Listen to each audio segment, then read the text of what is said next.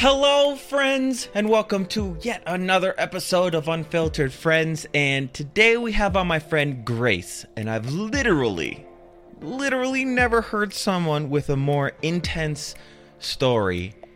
And one of the cool things, one of the things that I really enjoy about letting these stories marinate, marinate? is it marinate? Someone tell me. I think it's marinate. Uh, for a while is because the story kind of develops as it goes on. And since this podcast has gone live, Grace has listened to it multiple times. It helped her, and she ended up sending it to everyone in her family that we talk about in this episode. And it has since semi resurrected the relationship with her mother and kind of gave her a voice, which is the whole purpose of this podcast. So, shout out to Grace for having the courage to do that. Before we get into that episode, I want to thank the sponsors of the show, which is, of course, my Twitch stream, twitch.tv slash supdaily. They show up for the live shows. So, if you'd like to interact with any of these guests live, make sure you follow me there and on any social media, which is supdaily, so that you know when you can interact with these people. And then also, of course, my Patreon. Without you guys, over the years, I, probably wouldn't be doing what I'm doing right now. So, shout out to Terry Noseworthy, uh, Charles Sipes, Lena, Carla, Raymond, James, Luke, Eric, Jonathan, Rachel, Paul, Frida, Nuno, Jenna, Gregory, Dono, Tracy, and Matilda. Thank you guys so much. If you would like to join up on Patreon and help support me in putting out these messages into the world, it's an independently funded thing. Twitch, nope. Yup, no. Patreon.com slash unfiltered friends. And let's get into the episode. Welcome to the Unfiltered Friends podcast. Before we introduce you to our next friend, I want you to take a moment to think about everything that led you to where you are right now. Do you see how strong you are? Do you see how great your story is? I hope you do, and I hope you learn great lessons and get inspired by our next friend's story on the Unfiltered Friends podcast.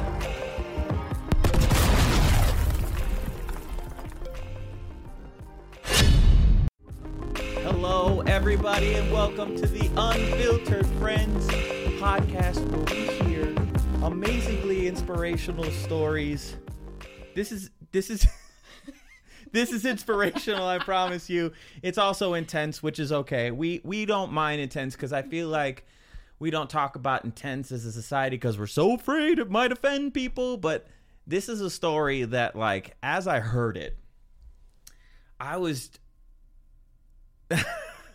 happy? I I was just blown away. So what I want to do here is pause that just to make sure that I have.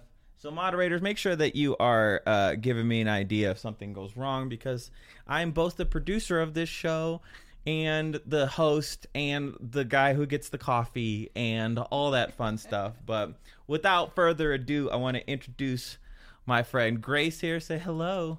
Hi. But look at me. Oh, hi. Hey, look at me. I wanted to see myself. No. Is this talking to them? Is this thing on? Yes, it is. Oh, okay. I want you to focus on me for like two seconds. Oh, I thought this was about me. No, it's not. Well, so yeah, confused. um, man, I I I mean I've known you for a long period of time, like ten years. but we didn't really interact. Yeah, no, it was weird. Okay, so why don't you um tell me this tell them the story about how you met me. We met at a karaoke bar. Stay close to the microphone Oh, sorry. so they can hear. It's ASMR. Think ASMR. This is my first time. um, so we met at a karaoke bar in Burbank, California, yes. called Dimples, where I don't know if any of you have ever seen Saved by the Bell, but Mr. Belding used to go there all the time. And he is um Handsy. he is a creep. He's so handsy. He is a creep. Yeah. I I, I don't look, I don't want to hate on Mr. Belding, But you have to. but like he was always at this bar. Always. Always. Yeah. So for those of you who are wondering about Mr. Belding, if you see him at a, at a bar, you should probably avoid him. Yeah, I'd wear like high waisted pants with a belt I don't. sure. I'm not even sure. I'm not even sure that that would stop him. It might not. It sucks. I don't want to talk smack about Mr. Okay, we Belding, won't. We'll stop. but he was always there. but it was a great bar. Yeah, it was no, it was that It was that bar was. I'm glad Dirty. it's. I'm glad it's gone. I'm it's glad a Whole it's Foods gone. now, which is It's a Whole Foods. it's wholesome. Yeah. Whole Foods is not wholesome. It's, Whole Foods is capitalism. we don't like capitalism here. So yeah, we met we met 10 years ago at a bar and at the time I was really interested in hanging out with you. Mm-hmm. And, and I was there with an ex boyfriend and a guy that I was trying to date. yeah. so and I was there on a date with a girl. So we are killing it. Basically we were both in great places to be trying to flirt with each other. That's But super. luckily for me, I still did it. flirting with you is impossible. well, not flirting, but actually meeting up with you because you blew me off Several, several times. several times. several times. I like to the point where I was like, okay, I'm not one of those dudes, and I'm sure you run into these these types of guys where you uh they don't they don't quite get the hint and they keep trying. I don't feel like that was me. Mm, uh, mm, no. No. Wait. Wait, was I? I mean, you definitely like stopped talking to me afterwards, and then like ten years later, I'm like, "Hey, how are you?" You're right. So you you lived in LA, and then you moved away. And I remember still trying to talk to you when you moved away, like every yeah, I moved so. to Seattle, and you like reached out, and I was like, mm, "I'm in Seattle." Mm. Is that how you said it? You're like, Yeah, so I Oh. say a lot of things. but um, a lot of things have happened. Yeah, In- before, during, after. I I don't like. I am honestly mystified at the fact that you are still a functioning human being on this planet. So well functioning. oh, oh, let's cheers. Cheers. so, I mean, I guess let's start at the beginning. Um, Oh, so I went. What was interesting is I went at like kind of because we we talked before this about just trying to get our like ducks in a row for what we're going to talk about Yeah, today 'cause because it's very confusing. it's very complicated. And I asked you about your childhood, and you said that you don't remember your childhood. I don't How do you how do you not remember your childhood? Uh, you know, it's actually a very bizarre thing. Like, I remember Christmas morning, and like that's it. Is really like all I remember is like every Christmas morning we had like this like huge thing that would go on, and like Santa, who still exists, obviously. Duh. Uh, so Santa would like come and like there was this like whole thing. There was always like a new animal and a guitar and like a paint set that I never used ever. And so I Why rem- did you get a paint set? Did you ask for a paint set? Uh, you know, I'm not really sure. Probably. I, I I don't know why I'm asking you questions right now. You don't remember your childhood except for Christmas morning. I don't remember. But I thought maybe. Sorry. Yeah, remember ASMR. I'm so sorry. So you don't remember your childhood, but you No. remember. Why do you remember Christmas morning? I think it's because it was incredible.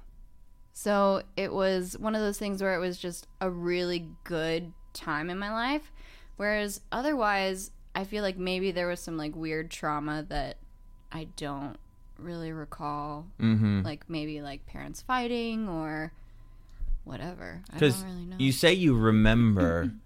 you say your sister remembers your parents arguing a lot. yeah. So But you don't remember it at all. I don't even remember them being in the same room together. See, th- I feel like that in itself could be damaging because you get your idea of what a loving relationship looks like from your parents. Which is probably why I'm not screwed up at all. you know what? we're not broken. We're just bent a little bit. Um. So Christmas morning, you apparently don't have a childhood. Um. And then it's time for you to move. How old are you when when your parents? Because your your you're your parents were successful in some. Yeah, so my dad worked in um like the TV industry, so he did a lot of like he was like a prop master for a million shows. And uh, my mom did catering and then she opened her own business and became very successful with that. And so once she developed success, we moved into a bigger home and once it became time to like move, sorry, am I too far away? No, no, no. Okay. I'm just working on my posture. once it became time to move, um, I like meltdown, like straight up meltdown mode, like screamed through the house, kicked every box. It was just a ton of fun. well, what were you like? What were you?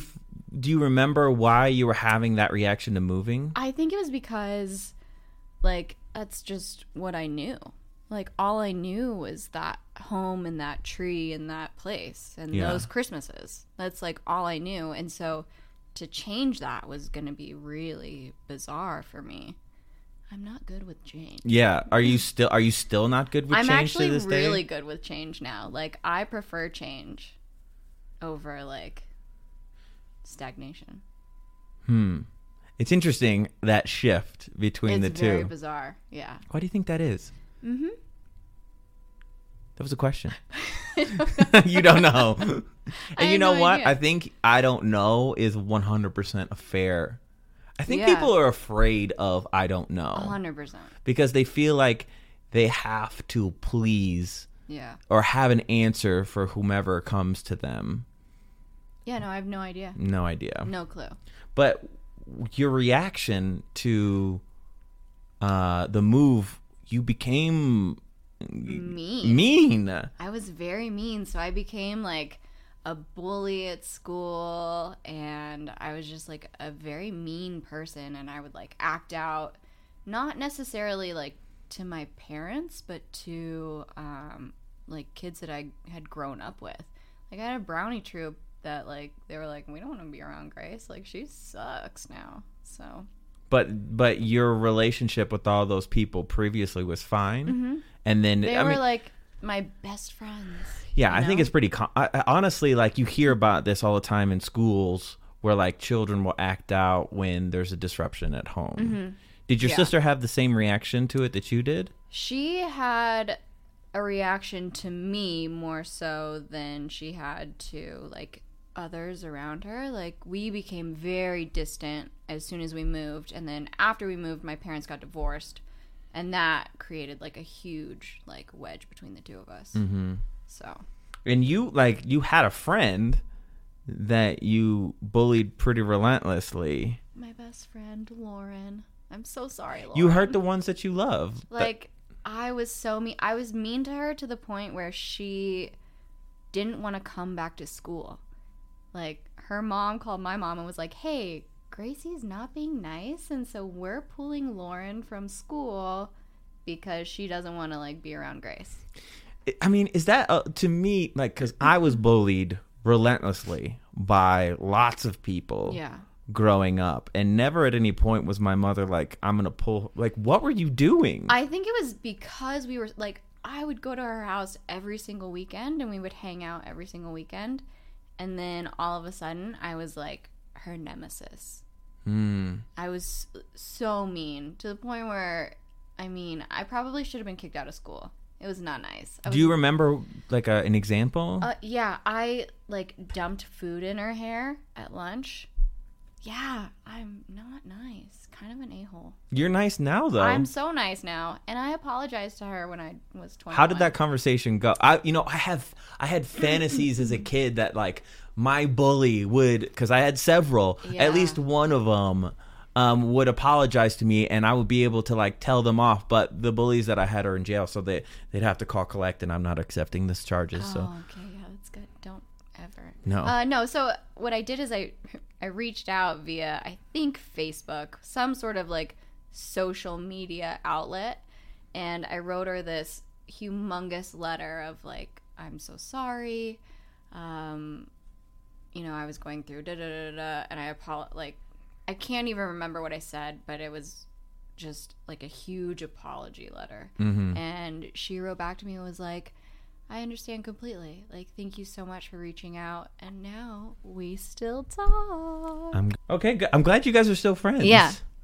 yeah, we're still friends. Um, we still talk every once in a while.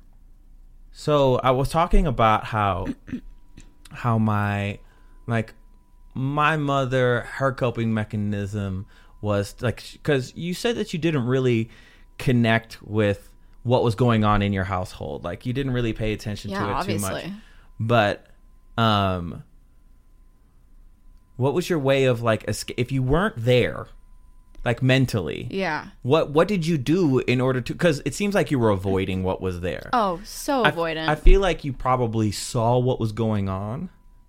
but I never you just- addressed it and wanted never, to push it away because yeah. it's painful. So, Yeah. like, what did you do?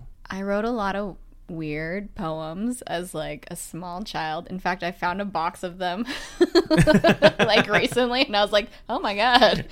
I would love. I wish I had known that before you came here because I would have brought them because they're good. reading oh that God, poetry they're so good. must be amazing. So good. And like all the spelling is bad. It's all awful.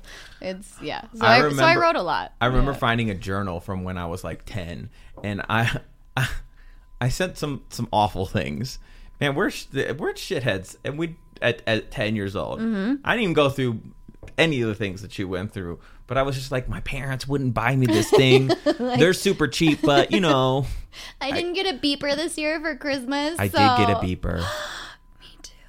Mine was see through. Mine was bright green, so that if I left it somewhere, which I always did, that I, it'd be easier for me to find it. Um, I still lost it, so that technique um, was not Backfired. effective. Yeah. Yeah. Um. So we're we're at around eleven years old now, Yep. and this is when your parents divorced. Yeah. Yep. They split and I got my period in the same year.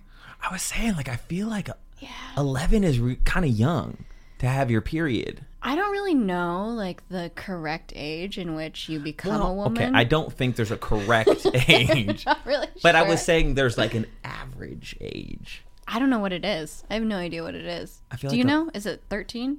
I feel like uh, when you become a teenager, it's like I don't know. I don't know what I'm talking about. I don't have a period, later. and you know what? If I had a choice, I st- I wouldn't have a period Yeah. um because it sounds awful. I don't trust things that bleed for several days and don't die. My dad told me that. as soon as I got my period, he was like, you know, you can't trust anything that bleeds for seven days and doesn't die. I don't know if I want to have that in and common we have your a great relationship. Yeah, okay. So I'm going to a. Uh, I'm going to take that out of my uh, arsenal of things that I say because. Uh, but when so when you got when you got divorced, you didn't, but your parents did. Mm-hmm. Um, both you and your sister, and you have a younger. Your sister's younger. Yeah, yes? she's three years younger. You guys had different reactions. Very, very different reactions. My sister gravitated towards my father, and I gravitated towards my mom because, in my eyes, because my dad left the home, like he physically left where we all lived together, like he mm-hmm. left us in my mind. Right. Like he's the one who like stepped out on us. When my sister was like, Dad had to leave because mom kicked him out, so she like gravitated towards him, which caused huge rift between the two of us. But did but did your mom kick him out? Uh, Do you know at this point? Or Uh, you know, they say that it was like a mutual understanding between the two of them, and they kind of just like happily went their separate ways. When I don't really, yeah, Ah, I don't buy that. I mean, you were young, so like you're not supposed to be in the middle of that anyway. But no, they should have pretended like everything was hunky dory, right, right? But you ended up hating your dad. Oh yeah, absolutely despised him for years and years and years and years. What's interesting is is I it. You would think that like the reason that you would hate your dad is because your mom trashed your father to you, which but- she never which she ever never did. did. She never said a single bad thing about my dad. In fact, like she spoke very highly of my dad, and she would say things, you know, along the lines of, "He worked really hard for us to get to where we are, and." He's such a great guy, and da, da, da, like you need to spend time with him. He loves you, blah blah blah. dad stuff, dad stuff, dad stuff. Um, But your dad was the one that was but my dad talked a lot of smack about so my like. I don't I don't I realize that we're all human and adults make mistakes and stuff like that, but like man, That's like, a huge mistake. To yeah, because that's that a huge mistake. like even like not not quite the same thing, but like when I was going through issues with my last relationship, Mm-hmm. I didn't tr- I didn't talk ill to any of our friends. I didn't talk ill to my parents No, parents because, that's I the grown-up thing to do. I don't want to ruin someone else's vision of them Yeah. because of something that happened between me and them, Yeah. you know. Yeah. No, it, my dad was very much, um, your mother's the devil. It was, aw- I mean, it was awful. He was so mean. And he created so many, like, traumatic memories for me because of the way he spoke about her. Hmm. Yeah, it was awful. He's, he was awful. We have a really good relationship now, which is actually the truth. Is it? Yeah. How, so how does that happen? like how, what I- what remedy do you guys to the point where you could get over that traumatic past? You know, I'm not really sure what it was that was the turning point, but at some point I was kind of sitting by myself in my room and I thought, I need to call my dad. And I hadn't called him in, like, I hadn't spoken to my father in three years. And I called him and I was like, I'm so sorry for, like, how I behaved. And he apologized for how he behaved. And now we're best buds. Oh, Yeah. that's beautiful. That's so cute. Now, someone that you didn't have a beautiful relationship was with your sister, though, because you guys kind of picked No, sides. she's still evil. Oh, Yeah, no, we still we don't talk and like it's a very like it's not good. I mean, do you have any like urge to like resurrect that relationship? You know, I've tried several times, but she does this thing where she won't accept it. mm, so, in her eyes, because of all my health issues, which we will get to, yes, yes, we will. and because of my like, bringing up certain like family things, Which we will talk which about. we will talk about. Jeez, Uh, I, uh, we haven't even like you guys don't understand. Barely surface level. We have not even scratched the surface. Yeah. we're only till eleven years old right Yeah. now. Yeah. Like, okay, sorry, I'm getting So ahead of she my- just so- like doesn't like she won't speak. I just tried to call her to tell her that my mom's in the hospital. She didn't answer my phone call. She didn't read my text message. Like, There's, by the way, just another like. oh yeah, yeah, yeah. yeah. Oh yeah, my mom's in the Oh hospital. yeah. P.S. My mom's in the hospital as of this morning. Yeah, it, it was like 30 minutes before I went live, and you're having a phone call that your mom has pancreatitis and is in the hospital. Yeah. And she won't answer my phone call or or call me back. So it's like just one of those things. Yeah, it's crazy. It's so much fun. I Now you it. told me a story about your sister stabbing you. Yeah, so we were, and it's the most dramatic thing you'll ever hear in your life. Are you ready? I'm ready. So I was watching TV downstairs. How dare you? I know. And I had the remote control in my hand. And she grabbed the remote from me and was like, I'm going to watch whatever I want. And so I grabbed it back and I like ran. I was like, no, you're not. And so I ran. Mm-hmm. And she picked up a screwdriver, which I don't know why there was a screwdriver randomly sitting next I to mean, like our couch maybe they were doing some sort of like. a lot of construction. Yeah, always. maybe. Um, and she chases me into my bedroom, and I'm like, "Ha! Ha, I have the screwdriver." And she and I'm like on my stomach, and she takes a screwdriver and like stabs me in the back and like drags it down my back. yeah, Okay, like the stab that sucks, but stab and stab, stab and drag is yeah. like it was a good old really stab try- and drag. Yeah, Do you have like a scar from it? I did. I used to. I don't know if it's still. I don't look at my back a lot, but it might be there. Me either. it's probably it's probably not that cute. I don't So- really know if it's still there, but I I got like two stitches from it, which So isn't a lot. was there any sort of like reconciliation? no no like did you tell on her or hell no. She's scary. oh Yeah, no. I just had our nanny take me to the hospital because I was bleeding. did your parents not find out about it? No. I didn't tell them until like How do you go to the days later. hospital? Okay, so they did Um, find out eventually. Yeah. Eventually, And what did they say? Nothing. They didn't really let. They were like, "Uh, but Grace, you shouldn't, you know, antagonize your sister. Be careful. Your sister's gonna She's crazy. she's gonna stab you. stab and drag. Yeah. That's good old stab and drag. Yeah, yeah. So yeah, there was no like she didn't get in trouble. Nothing. Nothing. And I was such a sweet, sweet, innocent person. You know what? You know what? Maybe you were. I'm not like. I'm sure there was you were doing something at that point in time, I mean, probably. Probably. But I don't remember. but you don't remember your childhood. How convenient. no. it works well for me, so we'll take it. So your relationship with your father at this point is like super strained, Mm-hmm. and you would go hang out with him during the summers, During the summer times, which you hated. which I hated so much. I like threatened to call CPS on him for no reason at all. I like Yeah. gave myself a bruise on my arm and said, like, he, yeah, it was bad. That's really messed up. I know, I know, but I really hated, like, I hated him for some reason.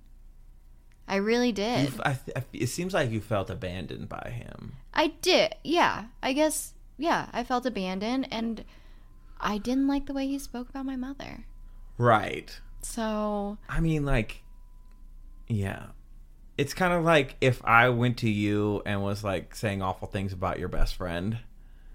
Not that mm-hmm. your mom was your best friend, but you know what I'm saying? Yeah. Like someone that you Yeah. care about in your mm-hmm. life. Like, usually that conversation is not going to go well, but ultimately you should be the adult. yeah, And you Yeah. know what? it was very bizarre. Not everyone's meant to be a parent. It's true. you know, just because you can doesn't mean you should. I agree. You know? I agree. so but you but you noticed that that there was not a lot of effort on your because you said later you reached out to him but it seems Yeah, like no, there was he- not much effort on his part He never really tried to make things work. In fact, he tried to make things worse in my mind.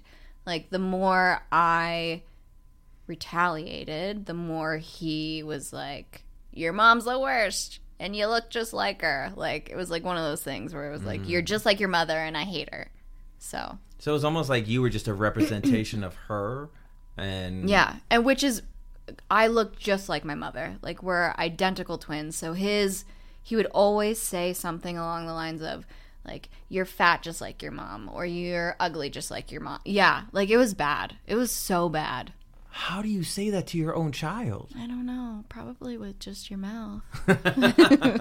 and your hatred yeah. and this is here's the thing we're laughing right now and this is one of the things that like with you like It's you've so been through so much and you still laugh and You have to. I mean, you have to. What's the what's the other option? I cry. And I'm an ugly crier. So But you know, there's always like a good ugly cry is okay every once in a while. You know? I do it solo though.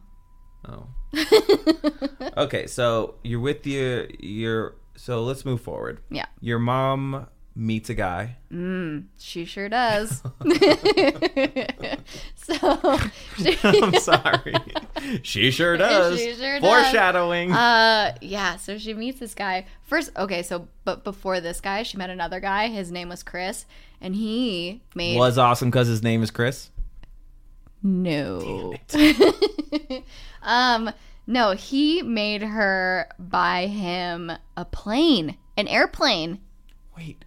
I know, so random, so weird, and it fits nowhere in this story, but I just wanted to say it because it's crazy. She bought an airplane for this guy that she dated for like Hold on, 3 you're- months. Your mom's got airplane money. I mean, it was a really tiny airplane. Hey, let's not let's not be a size queen about this, okay?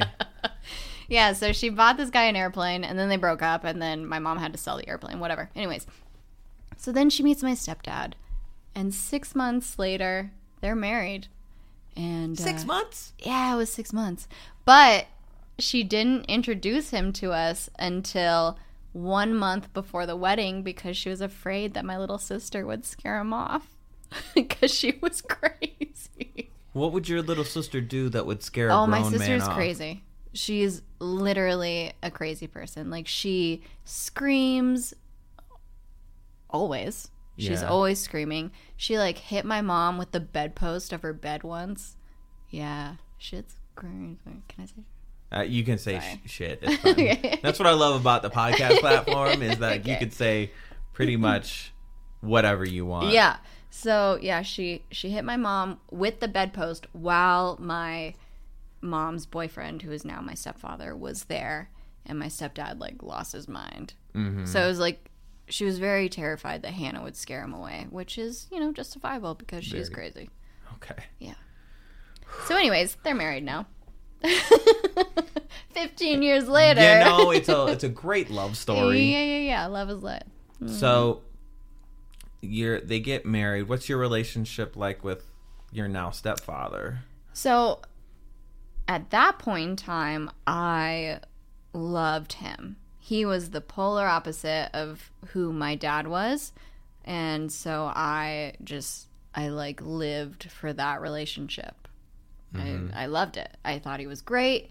He, uh, I didn't believe in anything that he believed in at all because he's very like right wing conservative, whereas my dad is like the most liberal human being you've ever met in your entire life and uh but because he was so polar opposite of my dad i like clung to that and i Yeah. like, craved that Because to me, like from knowing you, like you don't strike me as super right wing. no i'm definitely not um but for some reason because it was so different from what i was used to i i like needed it so it really had less to do with him your him being him, but him not being. precisely your dad. he was not my dad and that's what i needed at that Mm-hmm. point so So Wow. now, let's get to the good stuff. oh stuff my lord, I, yeah, I don't want. I I mean, I. It, so make I'm sure gonna turn red. face the microphone. I'm gonna turn red. Turn the turn the chair and face the microphone. Can you lift your chair up a little bit too? Oh my god. Cause you're short. We're trying to work this out here. I'm not that short though. You're short enough. Where's the thing? it's on the. side. It's hiding from you. Working out the technical difficulties, it's cool. folks. Everybody's fine. Let's see. Here we go. See now you're more. Here we go. This is fine. yeah, just make sure you're facing the microphone so that we pick up your audio well. Okay.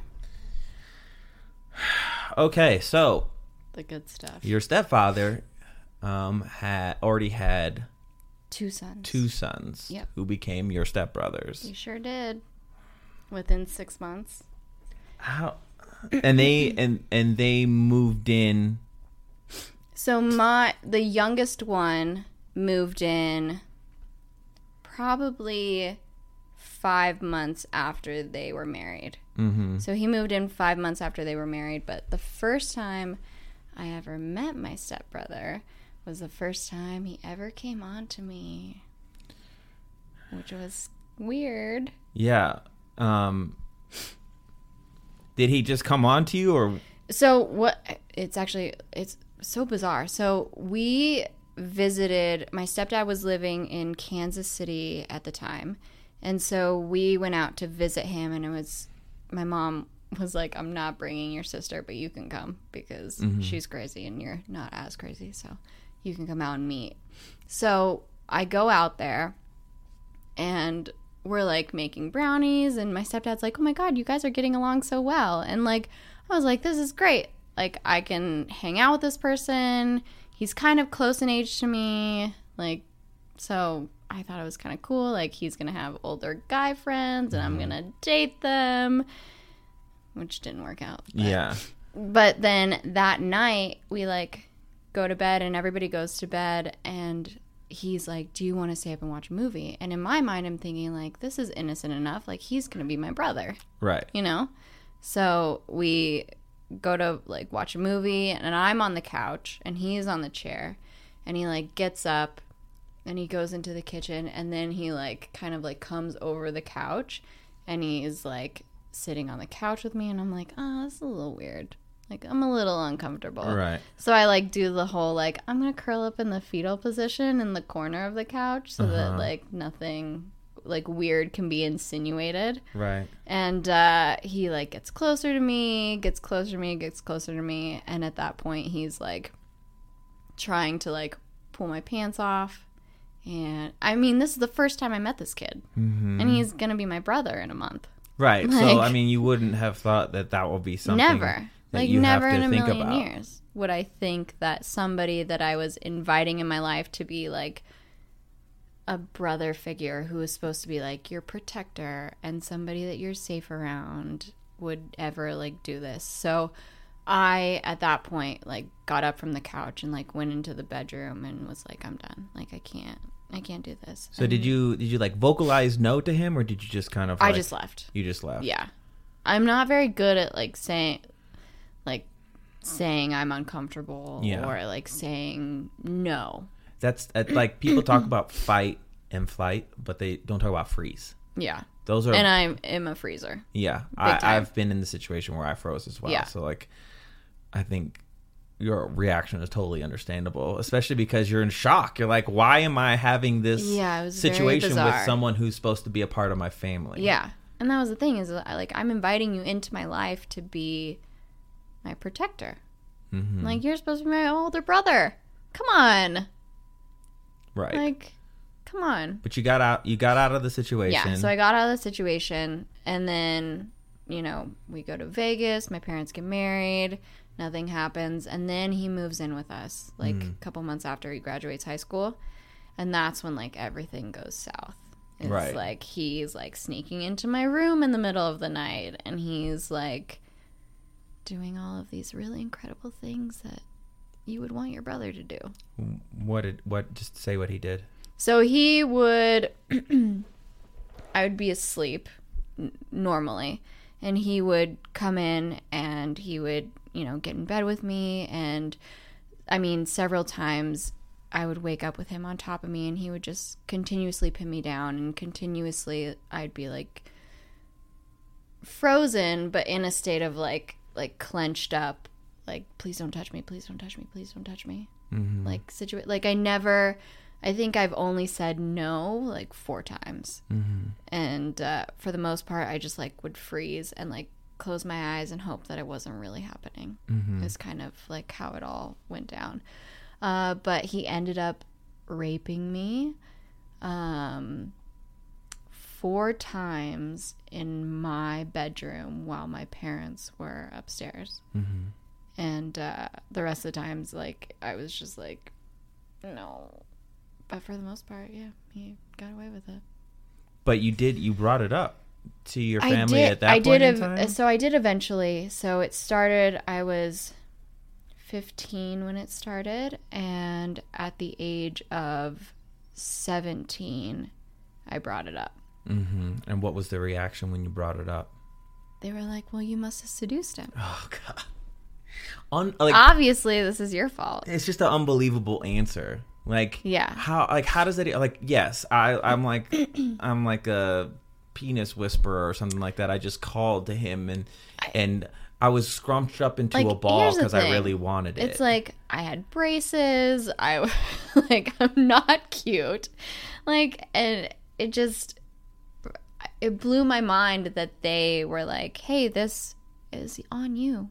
This is this is on you. Like you shouldn't have worn those shorts to soccer practice. You shouldn't have like come home and put your pajamas on. You should, you know, you should have locked your door." Where it's like for years I begged for a lock on my door.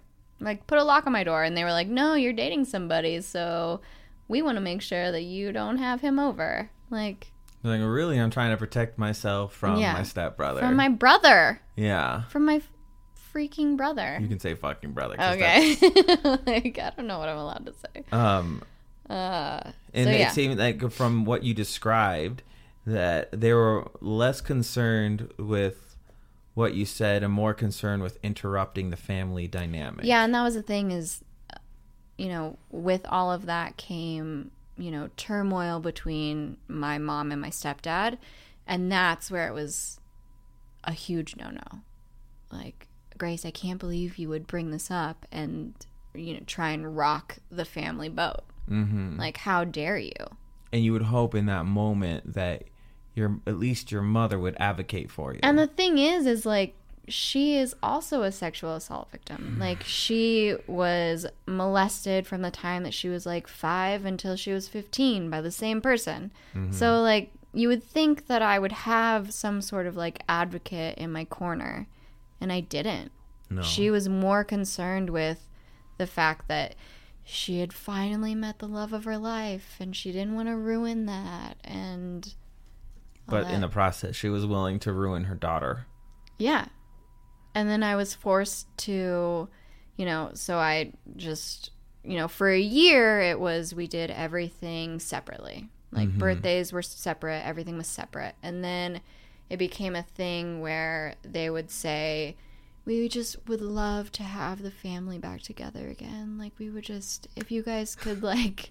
And I would love not to get raped by my brother. Like, and so I asked my mom. I was like, "Well, do you want me to call the person who molested you and invite him over for Thanksgiving? Ooh. Because uh, I can. We can. It'll be a really fun it- family It thing." got it got snarky intense like that. Oh, of course. her. Yeah. because you Because- you're unheard. I was like, "Are you kidding me?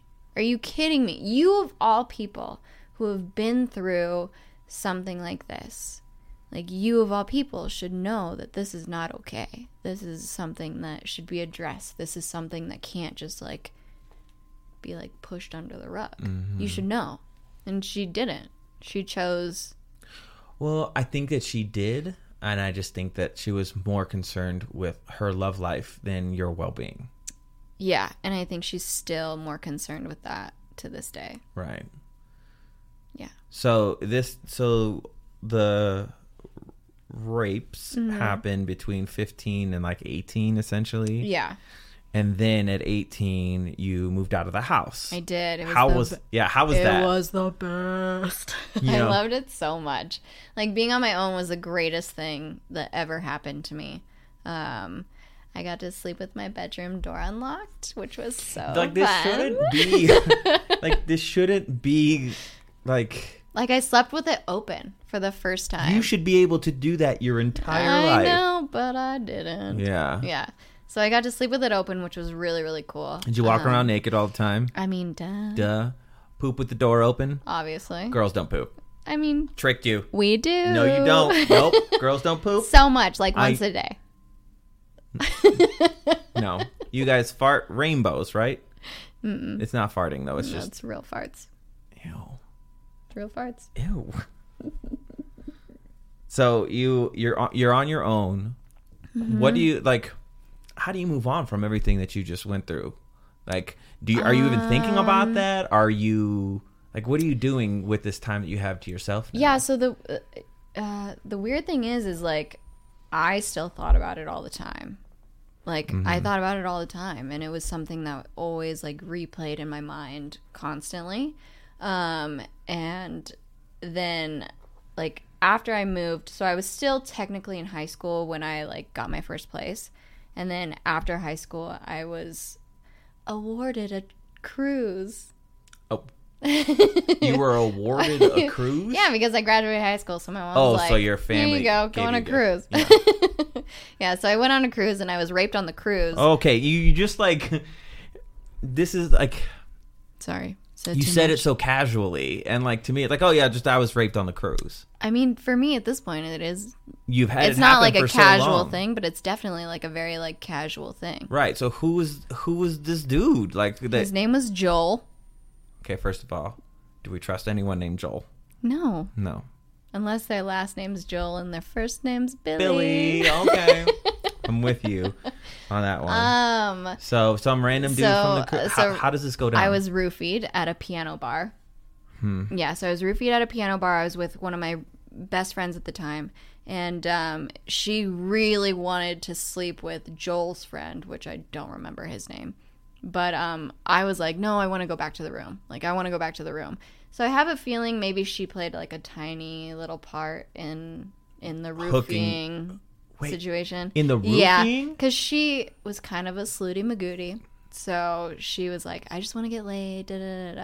And I was like, I don't. Like, I have a boyfriend. Like, I just want to go home and go to bed. Like, I just want to go to sleep. and you started dating you started dating this boyfriend when I was a freshman When you were when you were in like high school. so when you were 15. yeah, And he didn't know anything didn't about know any of this. He knew nothing about my stepbrother, like nothing, because I was cuz like- you you tried to talk about it and nobody you felt like you- yeah. no nobody cared. was listening. Nobody cared. Like it was always my fault. So Mhm. like, why would I? Why would I bring it up? Right. So so I didn't.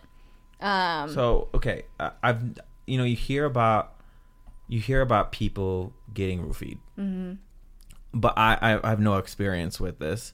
So can you describe what it feels like when you are under the influence of roofies? Yeah, so the first time I was roofied, Oh my god. which there's been four times. Yeah. Um, the first time I was roofied, it was very much like going under anesthetic. Mm-hmm. Like you like count backwards from ten, and then like you don't really like remember anything. mm-hmm. Um, but I do remember exactly what he was wearing. He was wearing a blue deep V V neck from Urban Outfitters. Remember when like Urban had those like really yeah. deep V's? It would go to like your belly button. yeah. So he was wearing one of those and gray denim, and uh, and so I remember like looking at him and looking at my best friend and being like, I don't really feel well, and that's like kind of my last. And then I came to like in the middle of Being ra- intercourse, rape, whatever.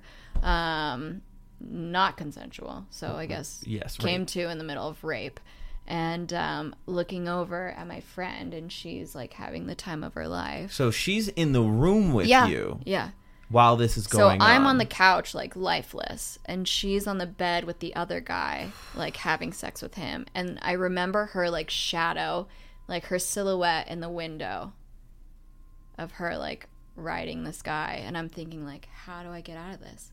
How i can't even move. Like i can't move my body. I can't. So you can you you're conscious, mm-hmm. but you can't move. yeah. Can you feel?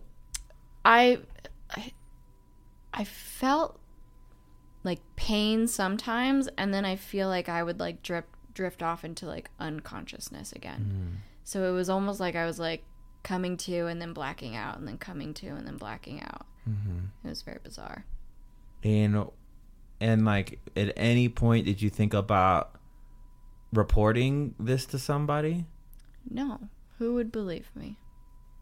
I was drinking at a piano bar. Like who would believe me? Like they'd be, be like you're just a drunk girl who I think I think because of your previous experience of no one listening to you, that's that's how you felt. But I bet Yeah. you someone would have believed you. But like after eh, like cuz I had I mean, I've told a story on my YouTube channel where I was raped by a woman in college. yeah. and I went to the police to report it and I got laughed out of the police station. Yeah. So after that, you don't want to talk about it anymore. No. Even if it happens again. Yeah. Because you don't feel like anybody cares. No. And they don't really believe you. Right. Like, and I don't know if they care or not, but they definitely don't believe that it was not consensual. Yeah. Especially if you say, yes, I was drinking. Like, at that point, I think it, like, does something else to their brains where they think something along the lines of, well, she was drunk and she just doesn't want to admit that she, like, wanted to sleep with this guy. I like I hope at this point that it's better for people when they go to report stuff like I hope this. so too, but in my experience, it ain't.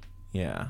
So So you it's so hard it's so I hard to know. know like where to go with this story I like know, i, actually like you like we we were kind of work working through what this story was Yeah. and i went i went and had to lay down i was like okay before we go through this again i need to lay down so i Yeah. can't even imagine how it is for you Um, you- strangely enough, for me, it's like very like nonchalant. Like, because it's your reality yeah, I have to. Li- I mean, I live with it every single day, so it's it's just something that I deal with. so um you get back from the cruise hmm I get back from the cruise, and at that point, I was like, I had been dating this kid for what felt like forever. It was you know four years, four years. i'm gonna keep you on this microphone I know, sorry. Um, so I would, had been dating this kid for four years, and I tell him, I was like, listen, something happened. And he's like, did you cheat on me? And I was like, no, I was roofied and raped. And he was like, no, you weren't. You cheated. I can't believe you cheated on me. You're such a slut. Da, da, da. So, I mean, what do you do at that point? You are trying to like confide in somebody that you love and you trust and you cherish and uh, bull. But they don't cherish you. Yeah. So, But know. he had cheated on you, right? several times. so it was like his like, oh, she also cheated. So like I'm fine. Yeah. Like it's Like I've done no wrong. I just So- don't understand how you could look at someone that you care about and hear that story and be like, "Yeah, you cheated on me. You're you're full of it." Yeah, I don't either. But, But it you're happened. you're not with that guy anymore. No, but I did date him for a more years long after that. Three years, eighteen to twenty-one. Right. Yeah. So this brings you to 21 Mm-hmm. And you go on a vacation with your family to Hawaii. I sure do. And the same thing happens. So I had agreed to allowing like family vacation and like family time again because every day I was pressured with it. They were like, when can we be a family again? And I was like, I don't know, as soon as he stops raping people. That'd Right. be great. Um, so we go on a family vacation to Hawaii and he I mean it happens again. We the whole family's drinking and I go up to my room and I fall asleep and I wake up to him on top of me, which here I am again in the same situation that I was in when I was 15 and I don't feel like I can tell anyone. Right. Like I can't say anything. So what do I do? I don't say anything. Right. Well, Yeah. I mean, if you feel like you have no recourse, Yeah. like, and that all it's going to do is have people get after you for speaking up. Like, Yeah. why, why would you? Yeah. You know, like that just doesn't seem like a viable option for you Yeah. at that time. Yeah, so I kept it to myself yet again. And almost every night that we were on that vacation, which lasted 10 days, he would come into my bedroom and he would like try things. And I would stay up late at night just so I could walk out of the room like when he was coming in. Like this happened every night for 10 days that we were on a family vacation where our parents are two rooms down and my sister is one room down and like the whole fucking family's there. But like, Like- why would he? Why would he care if they're He there? doesn't. He didn't. He if doesn't. He You didn't. do that and nothing happens. Yeah. And that's why, like, I always encourage people, understanding how hard it is to speak out, to to always speak out, because if there's no repercussions, I think the percentage is like two percent. Only two percent of people who commit rape actually see jail time. That's ridiculous. It, it well, most people don't report it. well, and the thing is is like I tried to report it and they were like, "Well, there's no evidence." So Yeah, and that's the other thing, He like, said she said. You have to have physical evidence, and that's Yeah. why people who falsely report rape are so damaging. Yeah. because it just makes people not believe actual victims of Yeah. those types of crimes. Yeah. But you do need physical evidence. We can't just say, "Oh, we believe you over this person," Yeah. because that's not how the justice system. But in my mind, I'm thinking like, how is it possible for me to get physical? Ev- like, how can I possibly get physical evidence? you'd have to do it in that moment, like get a rape kit and stuff like that. Which I could, I couldn't even fit. right? I was on a vacation for God's sakes. Like, how could I? I mean, the nearest hospital was two hours away. First of all, yeah. so it's like, how can I? Like, it's not even possible. Where do we go from here? So yeah, we were in Hawaii, and I got raped several times, and it was And your mom just your mom didn't protect you. no. She She, would like rather pro- disregarded it. She would rather Yeah. protect the current relationship that she had. Yeah. Okay. Yeah. Super. So okay, let's let's um let's move in a different direction. Not fun, not a fun direction, but but still different. doesn't involve any of that.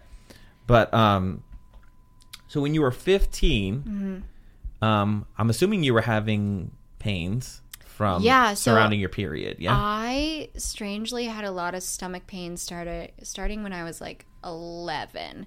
And I would go to the nurse's office and they'd be like, "Oh, it's just part of being a woman." Like what is, what is up with everyone just dismissing everything that you're you, no it's not that i know better about It's, you than you do so i'm gonna i'm gonna tell you what's Yeah. going on with you So, yeah, I you know, was in the nurse's office almost every single day. like of the month. It wasn't even when I was just having my period. It was just every single day of the month. I was like in excruciating pain. And so um, that lasted for like three years. And then when I was 15, um, I was at Venice Beach with my mom and my stepbrother, my other stepbrother, not the rapist, the other one, who was actually kind of funny. But uh, Okay, good. At least you at least you got one decent Yeah. stepbrother. Um, so we were at Venice Beach with him. He was getting a tattoo, and I was like, emergency room now. Like, I'm dying. And I'm like crying in pain. I'm like screaming. I'm doubled over. I can't breathe. And uh, we go to the emergency room, and they find a unknown mass on my right ovary, which is 10 centimeters big, which is like the size Is of it a that grape. big? Is yeah. that ten centimeters? It was about this big. Yeah, this big. Oh. And how big is your ovary? This big. Okay, so something that's basically five times the size of your Yeah, it was enormous. And they're like, okay, so we have to do emergency surgery. Otherwise, she could, you know, become septic, which you can die from. which you can die from because a cyst that large can uh, create torsion, which is where your fallopian tube like twists and it cuts off blood flow to your uterus, and then you, you die. Okay, so ex- excuse my ignorance, but Mm-hmm. like, so are your are your ovaries? Uh, do they float? Yeah, Like, what so are they like? they're what- not attached to anything, like anything at all. Hmm. Um, but turns out mine were like embedded in the side of my abdomen because of something called endometriosis. So, so The hits just keep coming. I was like, when it rains, it pours. Right. Um, so they take out the cyst and then they like find that I have severe what they call level 4 endometriosis, which is invasive like abnormal growth of the uterine lining outside of your uterus. And so it created this like weird pocket in which my ovaries lived inside my abdomen. So instead of floating, they like were embedded in my body. So polycystic ovaries. Yeah, polycystic ovaries and then Endometriosis. and they found interstitial cystitis. Okay, I don't even what. What is that? So it's leaky bladder syndrome. So it's where if your bladder is full, even if it's not full, um, it bleeds basically. So it's just like continuously bleeding. Yeah, and that's really what it is. Uh, how do you fix that? No, She says no. no. I take a pill every once in a while. I call it the Windex pill. It makes me pee blue, and then it's supposed to like coat the lining of my bladder. I don't know. It doesn't work. So Yeah. why are you taking it if it doesn't work? Well, because it helps with the like bleeding itself, but it doesn't help with like the pain. So it helps with the fact that like it does coat the inside of my bladder every once in a while, Mm-hmm. but it doesn't um like cure anything. So, So, yeah, I was diagnosed with that when I was 15, and it's just been like a continuous. I think I've had uh, nine or ten surgeries from like 15 to 24. Yeah, nine or ten surgeries between the ages of 15 to 24 to remove not only endometriosis but cysts, and uh, they check on my bladder every once in a while, but can you can you say the third thing that you had again? interstitial cystitis. Inner interstitial cystitis. cystitis. Yeah. If you like Google it, it just says painful bladder syndrome. and you're like, yeah, that's really all I Actually, have going on. that makes sense. Yeah, that's that's all I'm feeling. yeah. Um, hmm we we've we've kind of skipped around a little bit here. I mean, there's no way not to. There's no way not to. Like, I was gonna do my best this whole time to like stay in chronological. no, there's no way. It's impossible. It's totally impossible. Um. Okay, so that's all of your issues at that point. Mm-hmm. At that time. point in time. At 15. At that was 15. it. Yeah. and and there's nothing you can do about it. I mean, they do like bladder instillations, and you can like do surgeries where they remove the endo. Um, like the surgeries that I had, most of them were um, technically emergency surgery because the cysts were so big that they had to take them out. So everything was kind of like on emergency basis, basically. Uh, so yeah. So that was at 15. so from like 15 to 24, that was kind of that. And then at 24, I went to like a specialist, and he was like, "You're fucked." Okay. so what the diagnosis the diagnosis of you're fucked means what? The diagnosis of you're fucked means that even so at that point even if you took out my uterus i would still have symptoms of endometriosis and it wouldn't cure my interstitial cystitis So for most people when you remove when you remove what? the uterus When you Yeah. remove the uterus it it it should help like most people report that like when they wake up from their hysterectomy surgery it's instant relief so you've had you've had a hysterectomy. I had a hysterectomy a year ago in February. Yeah, so a year ago in February, I had a comp- like a it's called a radical hysterectomy, so it's both ovaries, your cervix and your uterus. So everything is gone. So unfortunately, I will not be reproducing. I'm sorry.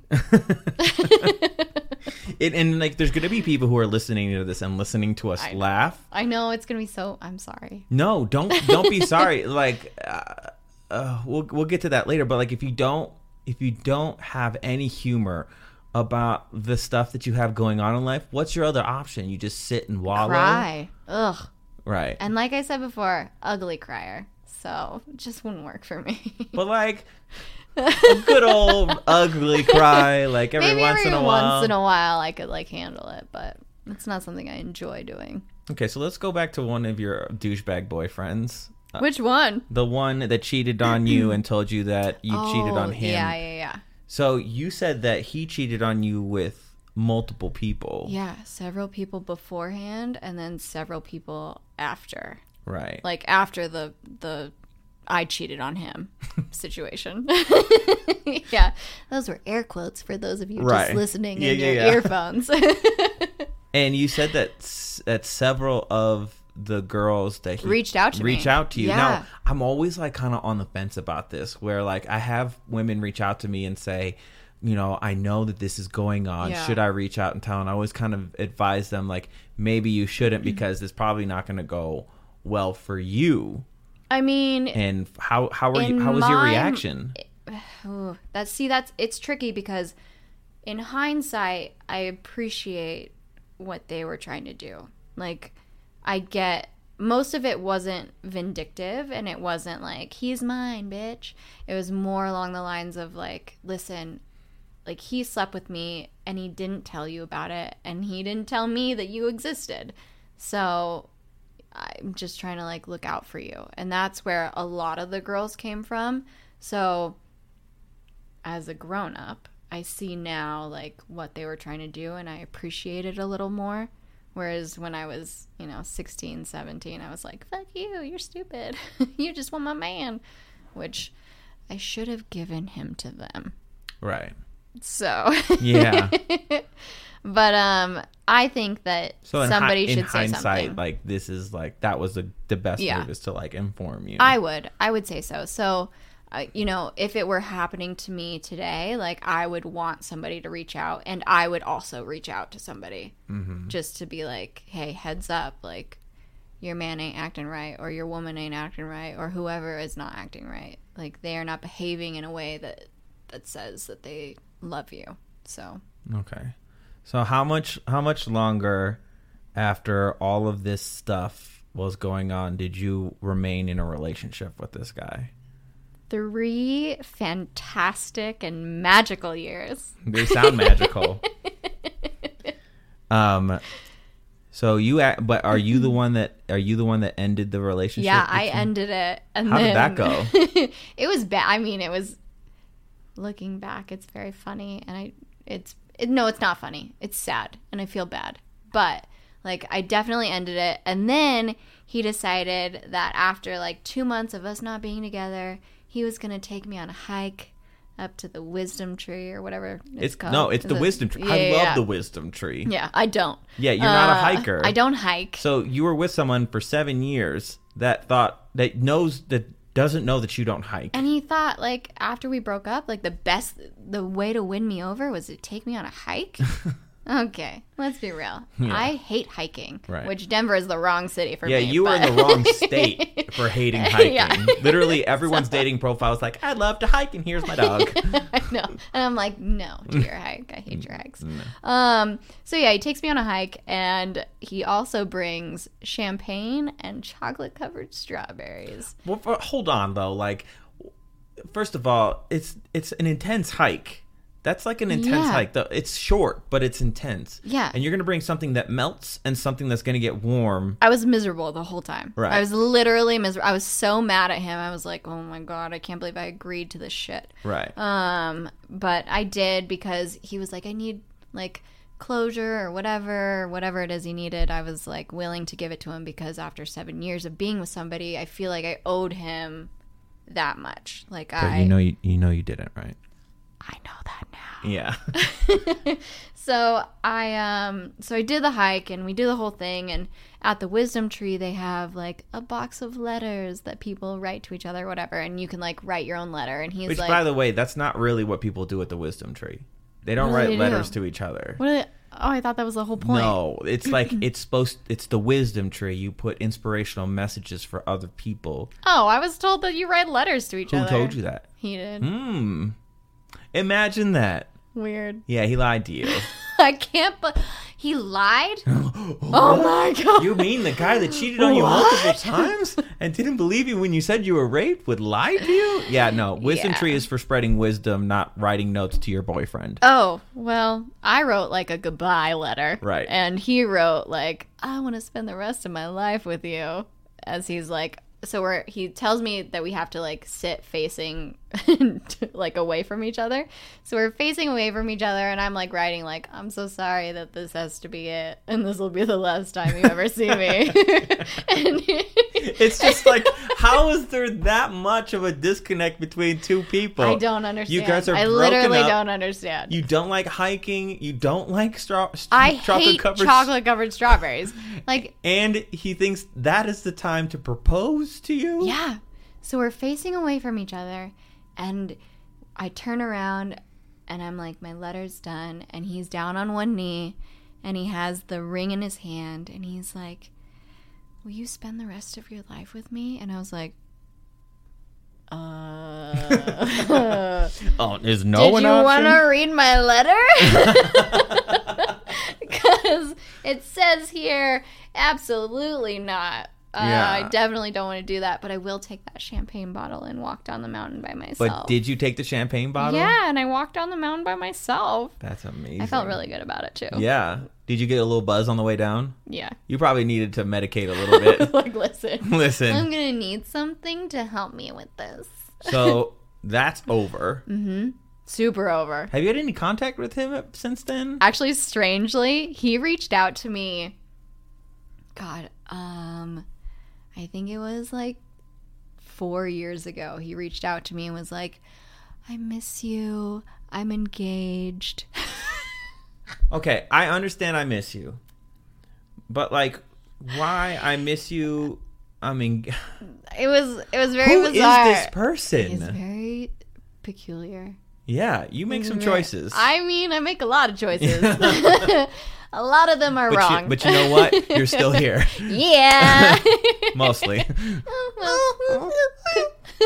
might have a concussion, but that's another another story. I want to use that line from uh, I miss you, I'm engaged. I miss you. and what were I'm you supposed to be like? Swoon, yes, you're I perfect. like, sweep me off my feet, would you? Out of control. yeah. Wait, so how old are you at this point? Okay, so I was twenty.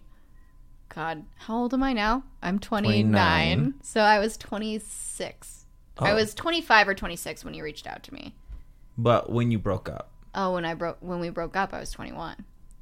how wh- where am I when do you meet me in all of this? At 21. At 21. Yeah, so was at it 21. before or after this situation? so it was after it was after we broke up, but, but before he proposed to I met you. yeah. And um, so for, I know we talked briefly about the fact that you uh, that we met just like one time at a karaoke bar, Yeah. and I tried to talk to you many times after that. And I just Um, like was you- engaged in douchery. right. Yeah. and you i mean when you reached out to me recently when we reconnected Mm-hmm. here you you kind of uh, apologized Yeah. for being a, a douchebag Douchebag. at that stage in your Yeah. life Yeah. Um Cause I was. I was a douchebag. but i mean like Let's be real. yeah Just well, say it. Just like- Chris. Just say it. you were a douchebag oh my god like I, i'm i'm just like but you know what like you have e- every right to not want to hang out with me especially with everything that you were going through you know like But I didn't have the right to be an asshole. You weren't an asshole. You just kind of strung me along because you'd flirt with me, and then But I'd respond to that's it. being an asshole, I think. Yeah, but you but look, like yes, But I recognize it is the thing. Yes. And it, that's the thing with me is like I and hindsight is always 2020 and for me it's like if I see that I've done something wrong and I can like reconnect with somebody and apologize for my behavior, then I will Mm-hmm. because I don't want anybody to like leave me thinking that I am a bad person because I'm not a bad person. Mm-hmm. I'm really not. I'm a good person. I just have done shitty things, you know? but I think that's But I've that's, been through shit that have caused me to do shit. I don't know. you have been through. I think anybody listening to this right now is already just like, What? Say what? and we're not even We're not even there yet. we're not even there yet, which is like. Like the Yeah. fact that, and that's what makes your story so inspirational to me, and probably a lot of other people, is that you've been through some, in, some more than most people, and you still maintain a sense of humor about things for the most part, I, right? yeah, I definitely like. I def. I I will, I will make. ASMR the shit out of this microphone until I you understand that this is where the people are. I'm are. sorry. I don't understand. I've never done this before. Um, no, I definitely. I met you at a karaoke bar. You understand how microphones work. I didn't do karaoke. Why are we fighting? This is our first fight? No. no. no. We had fights many years oh ago. Oh yeah, I forgot. Okay, so you're you are you end that relationship, Mm-hmm. And at what point do you leave Los Angeles? Because you you left. Yeah, I left LA. So I actually owned a clothing store from the time that I was 20 Oh, into yeah, I forgot about that because- your girlfriend liked to shop at. My girlfriend at the bitch. time. Yeah, we're not going to talk about her. well, we will talk about her. Um, but yeah, you owned the store that my girlfriend Mm-hmm. later on. I wasn't talking to you while I had a girlfriend. Um, That's good. yeah, I don't cheat. Um, sh- it was the store that she Mm-hmm. like exclusively shopped at. Yeah. So I don't know why that's so so exciting yeah. to me. so yeah, I owned that store for a little while and then we closed it. I think I was 22. I think I was 22 when we closed it. So I owned it from the time that I was I had just turned 20. Mm, I might have been still 19. So we owned it from when I was like 19 and a half until I was 22 and a half ish. And then I moved to Seattle for 3 months and uh Wait, why did you? Why Seattle of all my places? best friend kelsey she um she was from there and she actually we met because she worked for me so we met because she worked for me and when i closed the store she was like i think i'm just gonna go back to seattle and i was like i'm gonna come with you not that You you, invited me to- but you i needed. Mm-hmm. i needed an escape i needed an out and uh, that was my out so I moved up there and I moved in with her now husband's little brother. so we like pseudo we date okay, so we dated. Everything was consensual with this person. Yes, oh, yeah. thank Mm, goodness. Yeah. it was it was one of those relationships It was about time, huh? yeah. Jesus, I thought you were about to drop another one. Right, I know. Um so yeah, I moved out there to be with him and her and uh, I was there for 3 months, did a ton of drugs and drank a lot of alcohol Do you feel like you were you were just like coping with everything Oh, that yeah. happened? Yeah, and I was in the emergency room all the time for pain, and I got these really permanent Yeah. humongous tattoos on my body. Um, Do you regret your tattoos? here's the thing. Um, I don't regret them because I think they represent a part of my life that is very important. Like when I was in Seattle, did I do a lot of things that I regret? Yes, I did. A ton of drugs, drank way too much. What kind of drugs are we talking? I mean, I did a ton of coke. I never did heroin. well, good for you. I'm really proud of you. but I did like more coke than anybody should ever do ever in their life. Mm-hmm. Like I would wake up, do a line of coke, I would drink like Jack Daniels for breakfast and I would just like carry on my day. Was anybody in your life making comment on this? Or- No. No. What are you? What's up with your friends? I don't know. If I saw my friend constantly doing, look, look, I don't hate on people for doing drugs, but if you wake up, do coke, and and, I drink, I hid it from my best friend. Oh. So I hid how hid do it. you hide that? um I don't really know. I just did. but I did. I did do that. Um, so yeah, I hid it from her, and I'm sorry, Kelsey, but I lied to you a lot. I lied to her all the time. Like I was like, no, I'm not strung out. No, I didn't do coke last night. No, I am not drinking. Mm-hmm. Um, so yeah, so that all happened, and so no, I don't regret these because I think they represent a really important part of my Do you want to show people your tats? yeah. Can't. How do I? Right there. Okay, so you've got the gun Oh, you want to see my muscles? Oh my god, look at those muscles. Wow. Okay, so muscles. you have a pistol on the ins that's Mm-hmm. a revolver yeah. with stars and a red circle.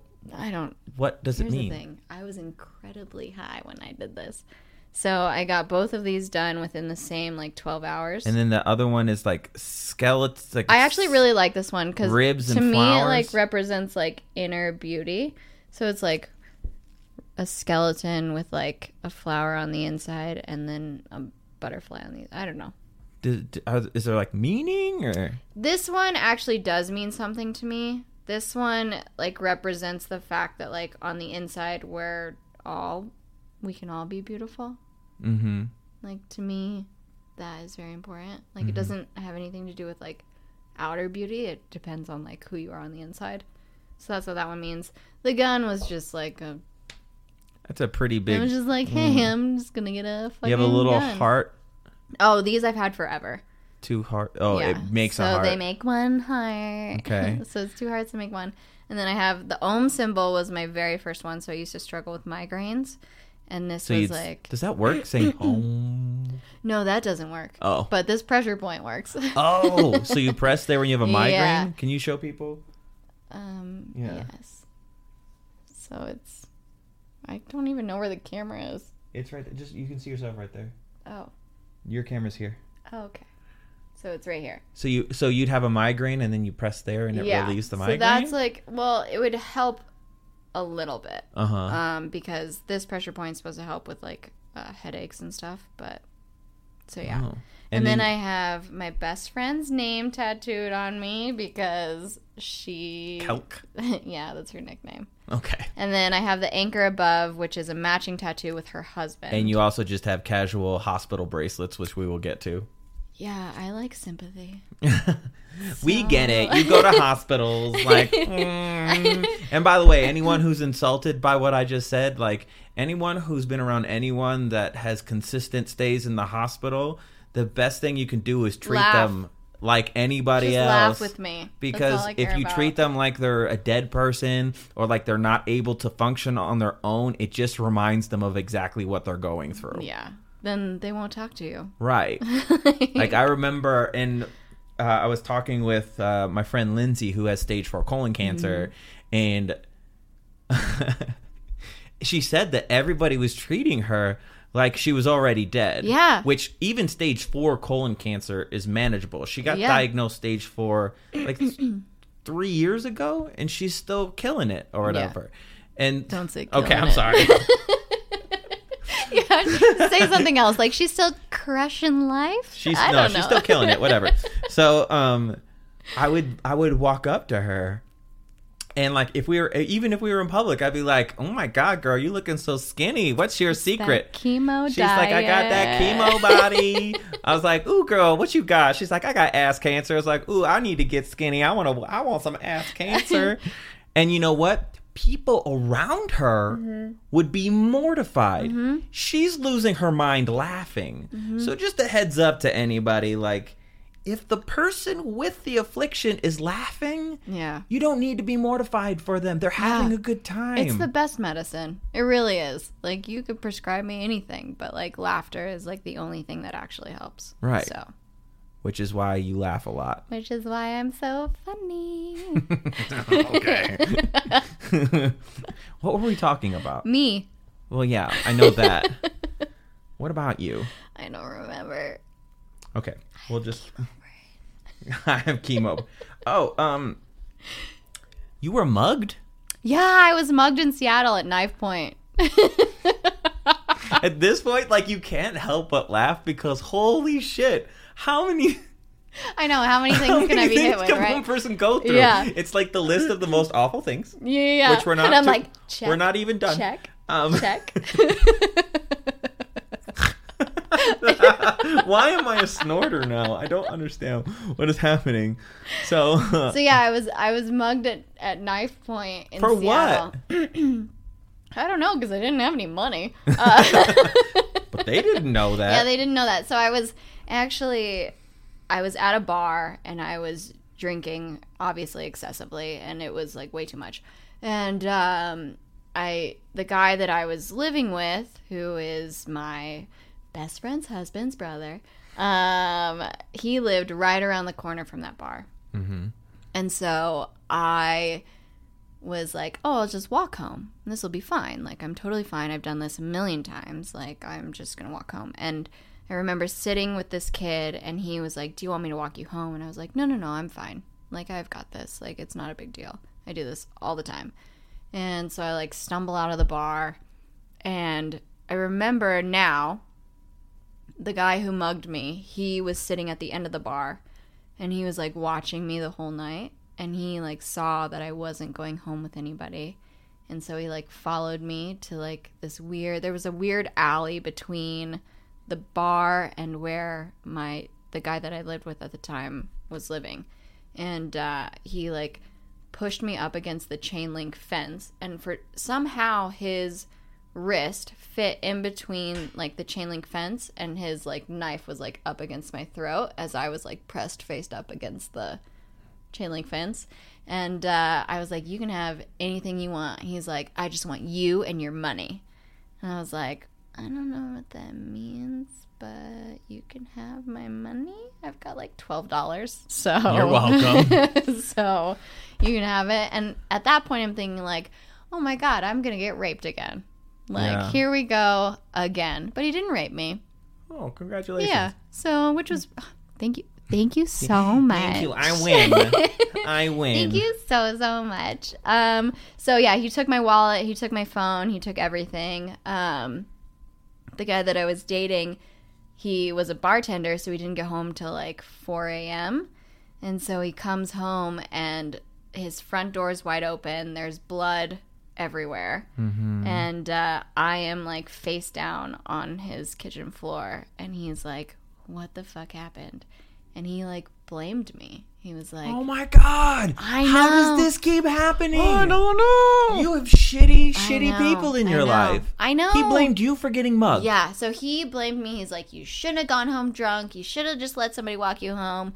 You know, I can't I'm believe you about don't to have your stab phone. somebody. What the fuck? yeah, so I, that's like unbelievable to me Yeah. that someone would look at someone who just got stabbed yeah, and was like, "It's your fault." yeah. Like, yeah, you could have made a better choice. I mean, I could have done a few things differently. But you're not the one that made that person grab a knife and follow you and Yeah. put it to your throat. Like that's not your doing. This Yeah. victim blaming shit in your life. No wonder you don't want to talk about it. yeah, I mean, this is like the first time I've ever talked about any of this. Right. And I, honestly, like I do feel really privileged that you were willing to sit You down. should. I do. I just told you, like, you know what, asshole? Like, I like.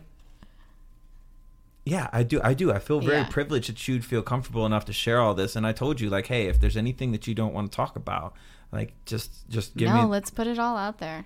I feel like it's important at this point in my life to like share this shit that I've been through because not a lot of people know the extent of the things that I've gone through. Like they're like, "Oh yeah, like her health is like, meh, it's like kind of bad, but she's fine." kind of bad. We haven't even gotten there I yet. know, but there's like five people who know the extent of what you know. Oh, So this will be like a very like shocking. right. And I think that with with m- most people, they figure that someone who's gone through even a small percentage of what you've gone through is just going to sit there and be put into a padded room and not be able to function as a human being. And the fact that you're able to smile through it, well, obviously it wasn't that bad, but that's just your way of coping. Yeah, I mean, if I can't smile, then what's the point?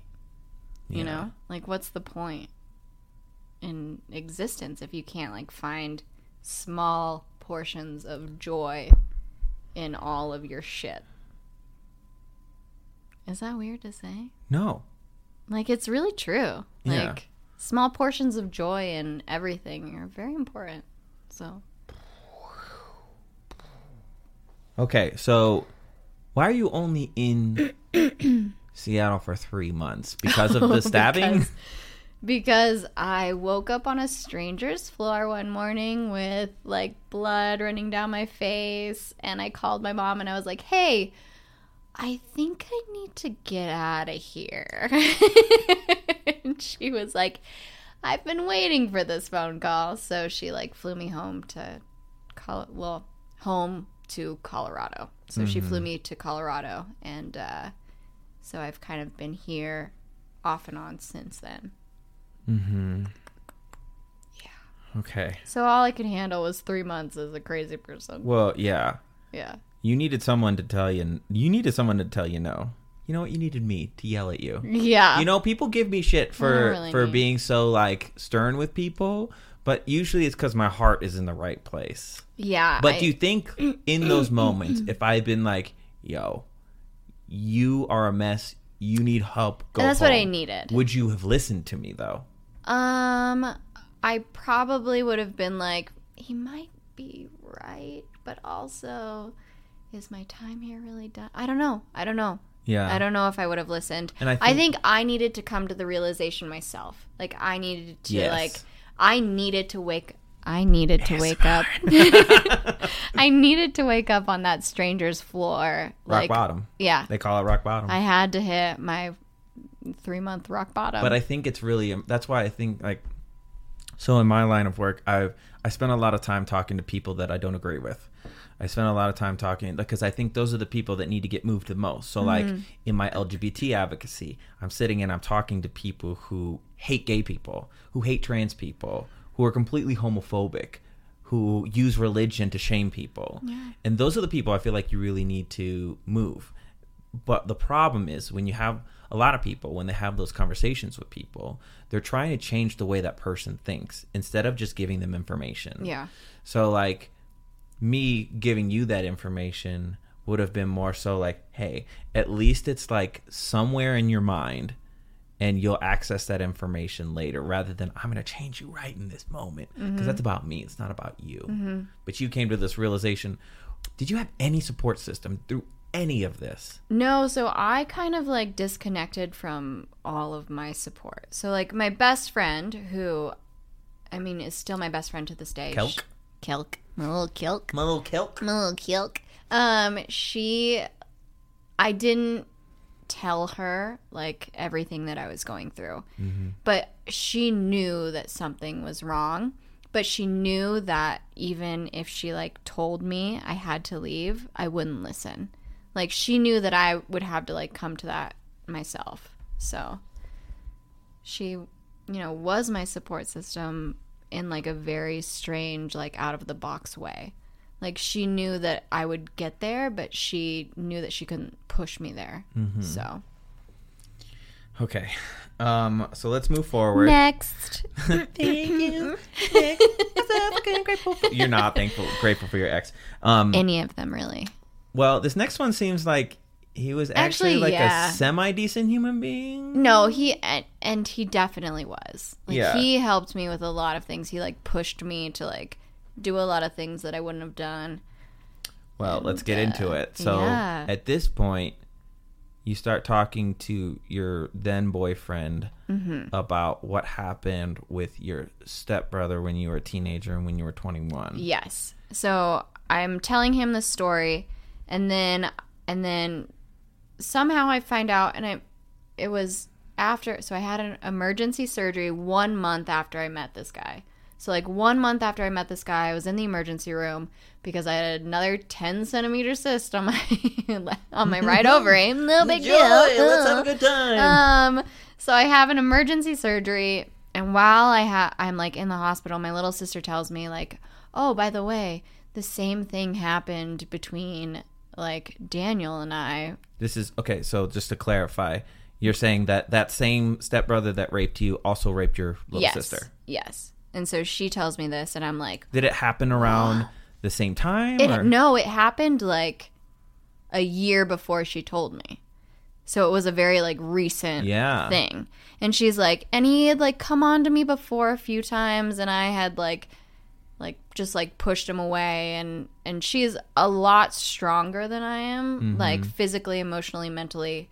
She's like much stronger than I am. So mm-hmm. she was like a little more capable of of like pushing him his advances. And then this last thing happened, and she was at his house with my stepbrother's house. So my little sister was at my stepbrother's house with, and he lives with his brother, brother's wife, and my nephew, mm-hmm. who was three at the time.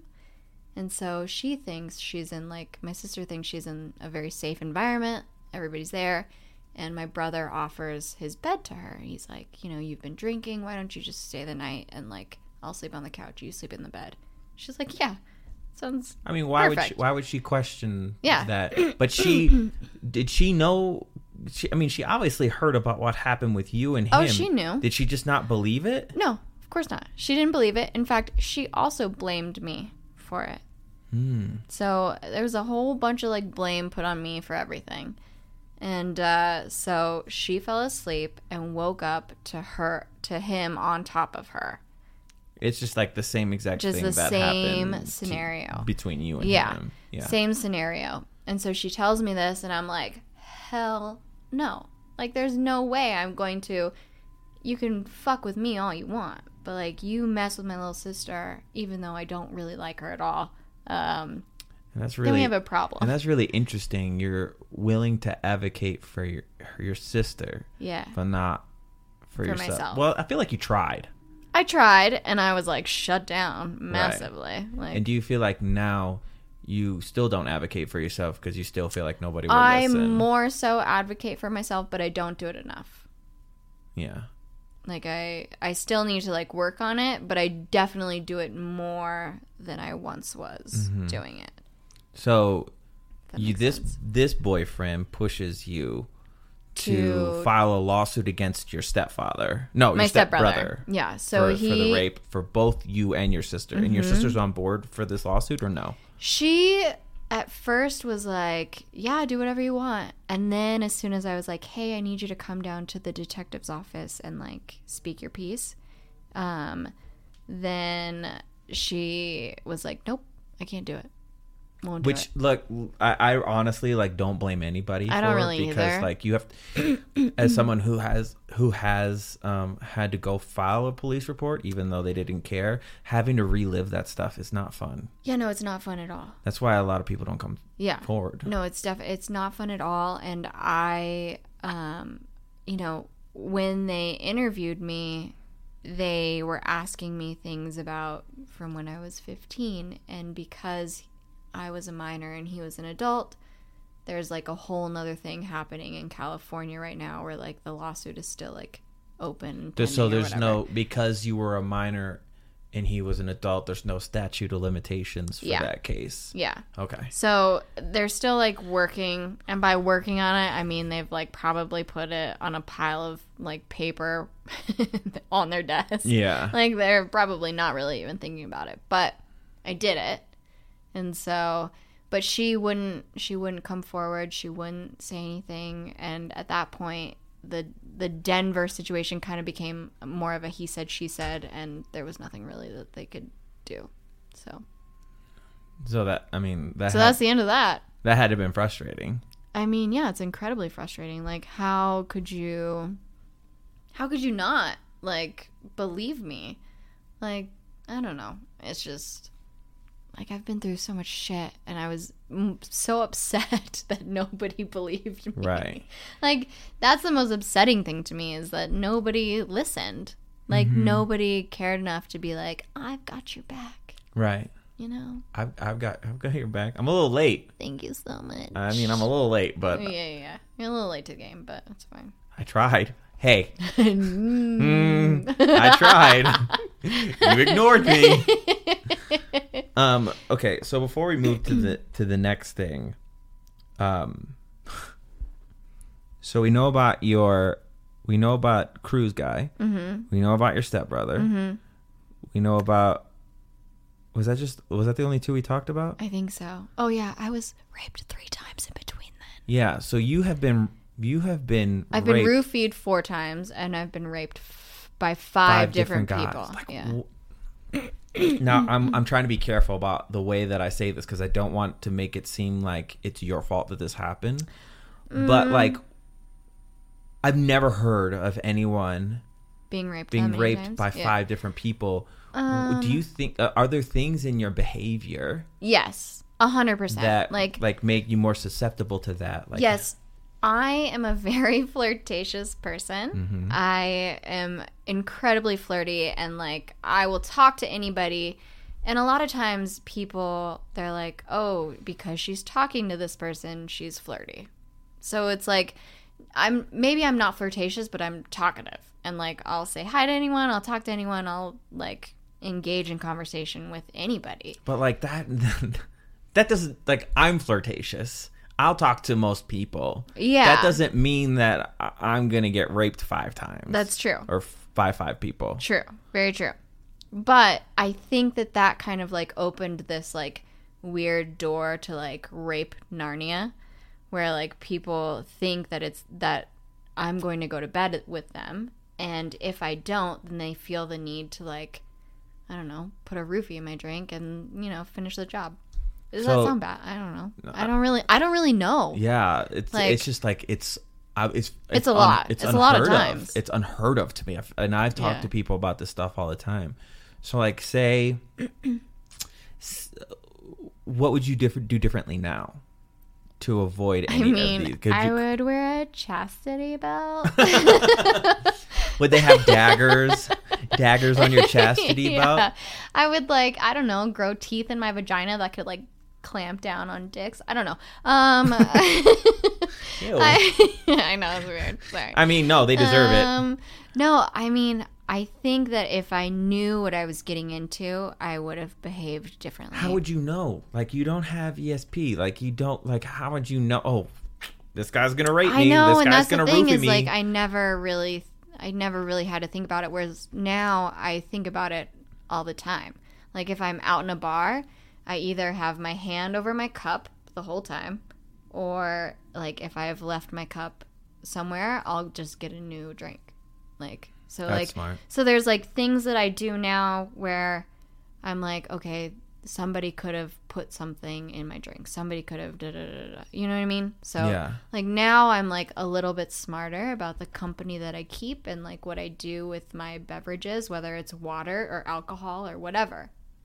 yeah. So I don't know. And the thing is, is like g- people who do that, like they go to the bar prepared. You have to come with. I don't even know what a roofie looks like.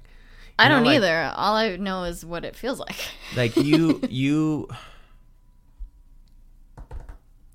Yeah, like these these these men went went there with the intention of doing it. yeah. They had to have the pill Yeah. in order yeah. to do that. And that's the thing is they were all at so the three were at parties.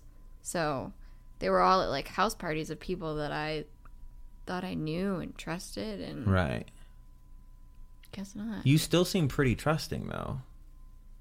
Or am I just like do I or is it just I seem like a decent human being. No, you're like a mediocre person. So Yes, like I dude, feel like I have been aspiring to become mediocre one day. Well, Thank you for- congratulations. thank you for confirming you that for me. finally made it.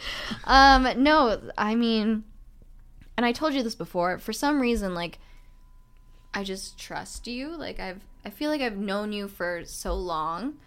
I don't know. You're just, I don't, I just, you just seem like a good person. I'm not. I kind of figured. Is is everything okay? Yeah, I mean, as okay as it gonna be? it's gonna be great. Um. Okay. So. Whew. Next question. So, uh, ten months ago, Mm-hmm. Yeah, ten months ago. you got even more amazing news. Yeah, so 12 months ago, I got a hysterectomy. Well, 13 months ago, I got a hysterectomy. 12, 10 months ago, I was diagnosed with bladder cancer. Okay. So, like, okay, Which is unheard of in a 29 year old human specimen. right. Yeah. You go through rape with multiple people. Mm-hmm. You have polycystic ovaries, endometriosis, that other thing I'm never going to be able to pronounce. Interstitial cystitis. that one. um, I have the hysterectomy. You have a I have- hysterectomy. yeah.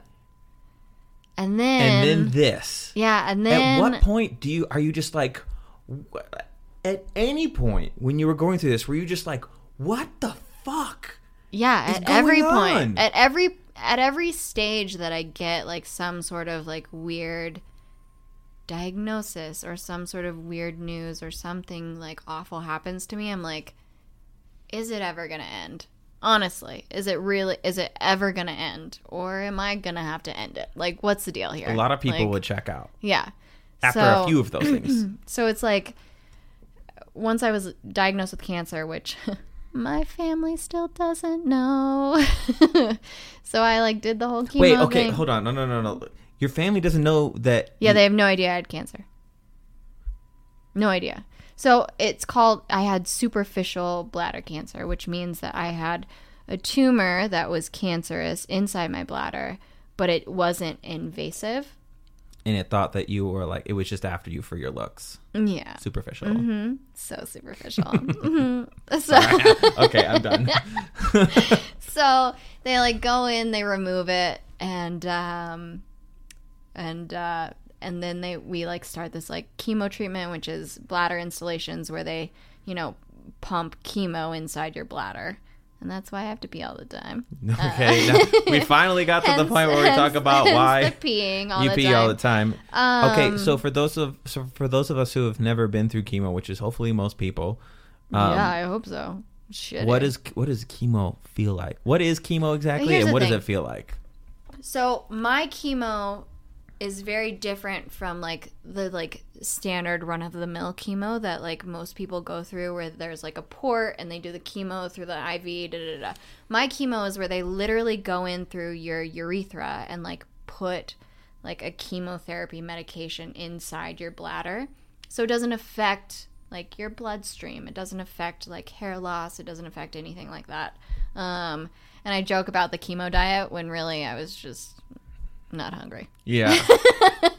does it burn? Like Um, so they originally did it, it with lidocaine, which should like numb your bladder. yeah. Uh, it didn't work for me Why didn't it work for you? because it made my tongue swell up, and so I'm probably allergic to lidocaine. so, yeah, no, it's crazy. It's so bizarre. But so my chemo is very different from everybody else's chemo, and by everybody else's I mean like the chemo that they do through the port or whatever. Um, like I didn't lose my hair. I didn't. I wasn't like sick all the time. Like it was painful, and I hated it, and I hated every minute of it. But it's like I would go in and I would sit in the chair, and they would call my name, and I would go into a room. I would go into a room. Yeah, there you go. She's starting to understand this whole microphone situation. And I would go into a room and they would be like, okay, put your legs in these stirrups and we're just going to like put this in your urethra and then you'll sit here for 15 minutes and then we send you home.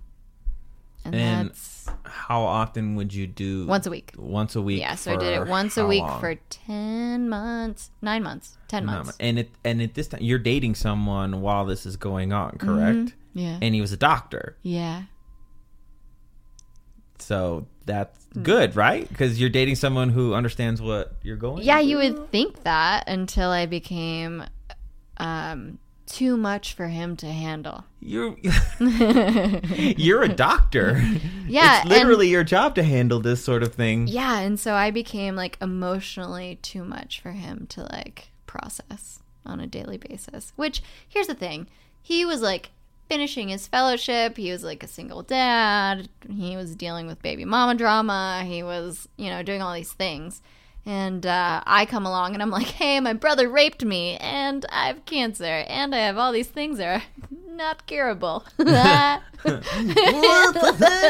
winner, winner. oh my lord. so um so i can understand how that would be a lot for somebody to take on however there was a public service announcement beforehand like Right. before we even like were serious i was like hey psa i have all this shit going on he was like i got this so i i trusted him and i thought that like he was gonna like help me through all of it and he didn't He didn't. no, he didn't. He did like push me to like seek different treatments and like seek help like mentally and seek help um like through like the police department and stuff like that. But other than that, it was like he was totally checked out as a boyfriend. Right. So, So you, what happened? What what you ended things with him? Probably about three months before we reconnected. yeah. Yeah. Yeah. and um we met up for lunch and then lunch turned into just like an all day Yeah. affair Yeah. and um the next day was the last day of your chemotherapy which is really exciting Which is so exciting. And I was really excited. And yeah then you kept telling me that how excited I was so pumped.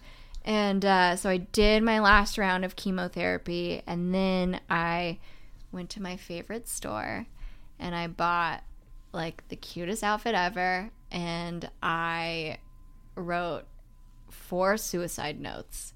And uh, I well, this is th- like help me understand because we hung out and like I had a great time. you had a great time like we Yeah. both like you were smiling you were like oh my god chemo is is Over. is over after Yeah. today so like at what point in all of that does suicide creep up Um, I think suicide was kind of always in the back of my mind. Like it was always something where it's like I don't know if I can continue living in this amount of pain. Like I'm I'm still in chronic pain like regardless of cancer or regardless of um like being emotionally as stable as an IKEA table. Um like regardless of all of that, I will have chronic pain forever. Is mm-hmm. kind of the diagnosis that I've been dealt. and you you are on some serious pain meds I'm on like horse tranquilizers. that's ketamine yes Yep. I'm on ketamine, Valium, and morphine all at the same time, three times a day in a suppository.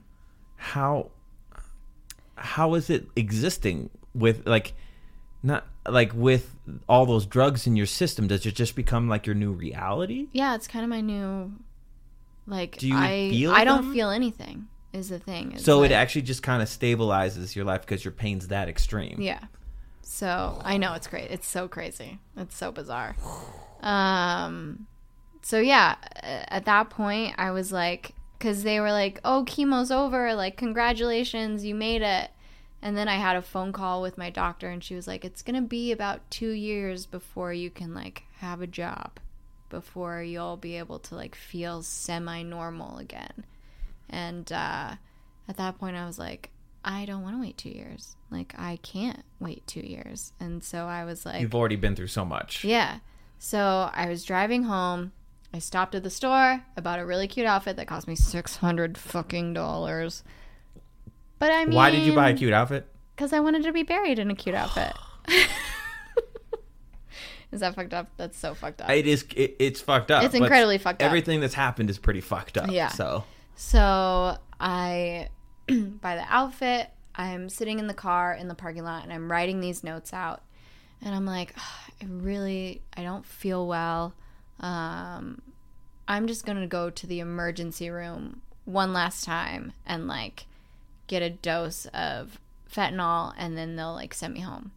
And so they give me a dose of fentanyl, which they always give me because of my like my, I metabolize pain medication so rapidly because you just you're just constantly because I'm uh, I mean I've been medication. yeah, and so I tell them what I'm on and they're like, oh, here's some fentanyl or some Dilaudid or whatever. Isn't fentanyl like what they put in heroin to make it like so potent that I people bel- are dying from I it? believe that fentanyl is like a hundred or like five hundred times stronger than heroin, something like that, and it like barely touches me at this point in my life. So it's cra- It's crazy. Yeah. So they give me a dose of fentanyl, and at that point, when you're in the emergency room, they have to ask you like, "Do you feel like harming yourself or others?" And I was like, uh, why would I want to live anymore? Like, look at my life. Like, I'm in chronic pain. All I like, why would I want to exist any longer? And uh, so they put me on an M1 hold, which well, so is, what is that M1 hold? It's hold? basically like suicide watch, and Right. you have to go into like a mental facility. okay. and, so uh, I've never been in a mental facility. Oh, it's so great. You what are mental facility? Like what happens in those? In those? Um, so uh, you get checked in and they like do like a whole body check and you're you're not allowed to wear pants that have strings in them. You got to take your shoelaces out of your shoes. Like anything that you can kill yourself with, they like remove completely. Mm-hmm. But our system is so screwed up. They treat you like you're an inmate. Like you're somebody who's committed a crime, who has like committed like I felt like I was a murderer. So how what what are they doing to to make you feel that way? I mean, just the way they like belittle your situation and they talk to you like you're like dog shit on the bottom of their shoe, and they just, eh, just the way that they behave. There's no like human decency. Like they're they don't, and it's not that you're in there because you want somebody to feel bad for you, but you want understanding. Like you want somebody to be like. I understand and like I'm here for you and I think we should like talk about this or whatever mm-hmm. they don't do that. They just like keep you from killing yourself for 72 hours Why by you- over medicating you. Why do you think that that is? Is there no compassion in these places? Or Oh, there's zero compassion. but you would think that in a in a place like this, that compassion would be something that's important. I mean, you would think that. You would definitely think that, but there it wasn't. It wasn't important at all. Like nobody fucking cared why I was there. right? Like they could care less. So they just like give you a bunch of drugs and they're like, here's a sedative. Like let's put you to sleep for 72 hours so that you don't kill yourself. Basically. it almost seems like they just want to because there's a mandatory hold. Yeah. They want to get you through that hold so they're not responsible if you kill yourself. Yeah. Mm-hmm. but they don't want to address the actual issue. yeah. So what's the point of these places? Just There to, not one. There's no point. Like I want to open a mental health facility because of this. Like yeah. it's like the most disgusting system I've ever witnessed in my life. Ever.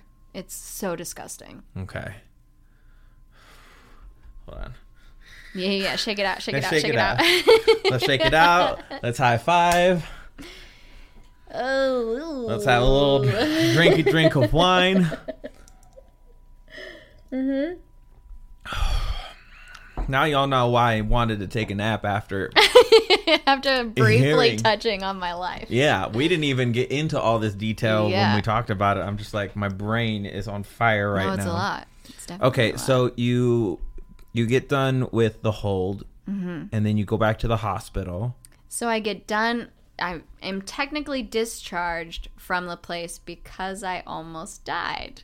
Because I almost died. Mm-hmm. so they have me so heavily medicated, and I'm like projectile vomiting like every single day. Like I was so sick the entire time that I was in there, and I was so lethargic, and I w- was incoherent. Like my head was like down and I was I had to be like pushed in a wheelchair. Like they had me so medicated that I couldn't function as like a human being. Like, how do they know that you're like doing better or like things they are don't okay? care. Th- wow. They don't care. So are they just there to make money in your opinion? Yeah. That's all they're there. They're there to keep their job and that's Yeah. it. yeah. So no wonder people don't get better. Yeah. Well, actually the the whole system our whole health system so as a whole is not meant f- to make people better. It's meant to medicate people when they're sick. Mm-hmm. Yeah. Because there's so much money in it. Mm-hmm. At least that's uh, you know we can get conspiracy theory Yeah, about yeah. it, but like that's what it feels like. and that's what it felt like for sure is they were just there to like keep me alive for 72 hours when in all reality they over medicated me to the point and then they like force fed me a peanut butter and jelly sandwich which i will never eat another peanut butter and jelly sandwich No, again I'm sorry. in my life I'll eat which it for I you. love peanut butter and jelly sandwiches, but I will never have one again. So they, I'm like falling asleep, and they're like, "You need to eat," because I was down to like 98 pounds, which is very very skinny. I would say so. yeah. Um, and uh, so I was, they were like, "You need to eat," so they're like force feeding me this peanut butter jelly sandwich, and I fall asleep with it in my mouth. And they like Didn't pick- you tell them that you were going to do that? yeah, I was like, I'm gonna fall asleep, and they were like, okay, whatever. So they like pick me up from my wheelchair that I'm sitting in like the common room, right? And they like carry me and put me in bed, and my roommate at like 6 a.m. is like freaking out, I guess, and she's like, she's gasping for air, she's gasp, she's dying, her lips are blue, her fingers are blue, like there's something wrong. And they're like, okay, we'll be there in a minute. And she's like, no, there's seriously like she there's something she's she's not breathing. Like Yeah. you need to like get in here. I don't like. How is it? We'll be there in a minute when someone can't breathe. I don't really know. I don't know. And so Is it like this? Do you think it's like this at all Yeah, I think so. What? I think so. There has to be a compassionate facility. I mean, there has to be and I did run There doesn't into have to be. yeah. But you wish there was. I did run into like three people that worked there that I was like, these are like the good ones. Like, hold on to these people. They're fantastic. So, anyways, I aspirated on a peanut butter jelly sandwich, and when they found me, my oxygen level was 14. Which I don't know if you know anything about your oxygen level, but No. if it's below 40, you're in critical condition and you could be brain damaged. so you were more than half literally dead. I was literally from a like, peanut butter and jelly sandwich. Yeah. Thanks PB and J. Thanks Smuckers.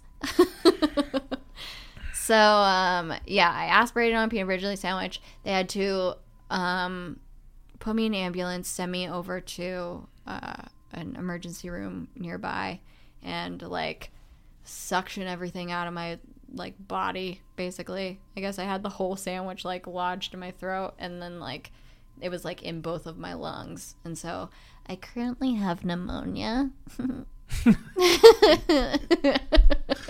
On top of everything. So yeah.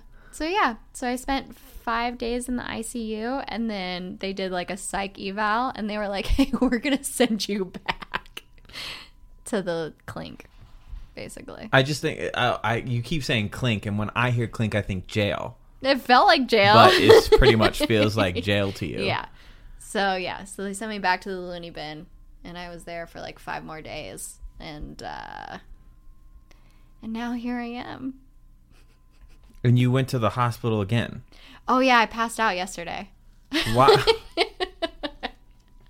I passed out. I was eating sushi with like a buddy of mine, and he was staying in a hotel nearby. And I was like, I don't really feel good. Like, I kind of feel lightheaded. And he was like, okay, well, just have a seat on the bench. and so I'm sitting on the bench, and I'm like, yeah, I'm gonna. I'm gonna pass out. Like I'm definitely gonna pass out. And he's like, "Well, just sit down. I'll get you some water." And so he like gets up and walks away. And like by the time he like I come back to, I had like fallen on my face. and uh, was put in an ambulance and rushed to the emergency room. this was yesterday. this was yesterday. Yeah. Clark. Hey, buddy. I know. He He's like, feels "You need bad some- For me. Do you wanna hold him? yeah. You can hold him. Good old Clark. good old Clark is is here to the. He's like, look, He feels bad for me. he's like, you need Give me some, all you your need some snuggles.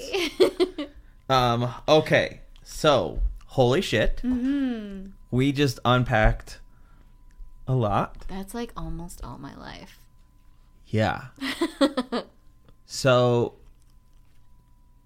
there are people that have only been that haven't been through any of the things that you've been through that that crumble. yeah. What what are the things that you do in order to keep a positive a- attitude? Um, I think for me, it's like I like to help people. And so I don't really like share my story, but if I can. move it closer. I know you got Clark now. but um what I try and do is I just I try and reach out to the people that I know are struggling that like Mm-hmm. are very clearly c- crying for help. Mhm. So I like reach out to them and I like try and help others.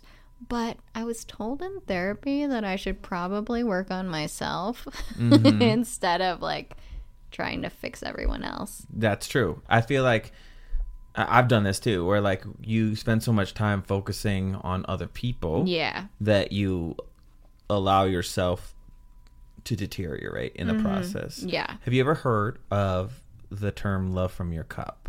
No. So this is a concept that I'm trying to apply to myself um, because I I haven't gone through any of the things that you've gone through. Well, some, but not to the same degree. Uh, and basically, the concept. Oh my is- god, you don't have a uterus either? I don't What? actually. So we have a few things in common. I also don't have a uterus. That's weird. Um, so basically, the concept of love from your saucer. Do you know what a saucer is? mm-hmm. It's a little plate that goes under your like coffee mug or tea Yeah, no, I said yes. I know, but maybe someone else doesn't. Okay, this isn't all about you. Get over yourself. Oh, what? Mm, yeah. Anyway, so basically, loving from your excess, Yeah. love from the stuff that spills over your cup, so that you don't drain yourself in the process. Yeah. Folk, I think people think focusing on on yourself is is is is bad, is selfish and bad, and it might be selfish, but if you make sure that your cup is always full, Mm-hmm. you can then be the best for other people Yeah. you know you can be of service to other people and at your at, at your strongest it's kind of like when you're on a plane and Yeah. uh, oxygen mask first. right the reason you put your oxygen mask on first instead of assisting others is because maybe in the process of assisting someone who can't help themselves Yeah. you run out of oxygen Yeah. and then you can't help them they can't help them you could have helped so many other people if you had taken care of yourself first yeah. so what are you doing to take care of yourself? Like in this at this point in time. Um, you know, it, I literally just got out of like the mental facility, but Right. I am going to a yoga retreat. That's exciting. Yes. So I leave on Thursday. Where are you going? I'm going to Pennsylvania. It's called the Himalayan Institute. Mm. Is that how they said it when you when they Yeah. pitched you on? I'm like, Pretty much just like that. like, welcome to the Himalayan Institute. And I was like, awesome, thanks. I love it. yeah. Um, so I'm doing that, and then, I mean, for me, it's just like I have to just learn how to focus on myself, Mhm. and I don't really know how to do that. So I'm kind of hoping that this yoga retreat helps me a little bit. So I mean, do you want do you want me to give you some suggestions? Yeah, you got some? Well, here's the thing. Like, I think too often when, and that's why I have listen right here. Is Mm-hmm. like too often people are so anxious to give advice to people who didn't ask Yeah. for it. Yeah. you know, um, so I can only I can tell you the things that that that I've been doing. It's just like I honestly I made a list of the things that make me happy, and I, I talked to you a little bit earlier about this because I got sent this um, yesterday um, about because we always talk about you know loving yourself. So what was sent to me was your purpose in life is not to love yourself, but to love being yourself.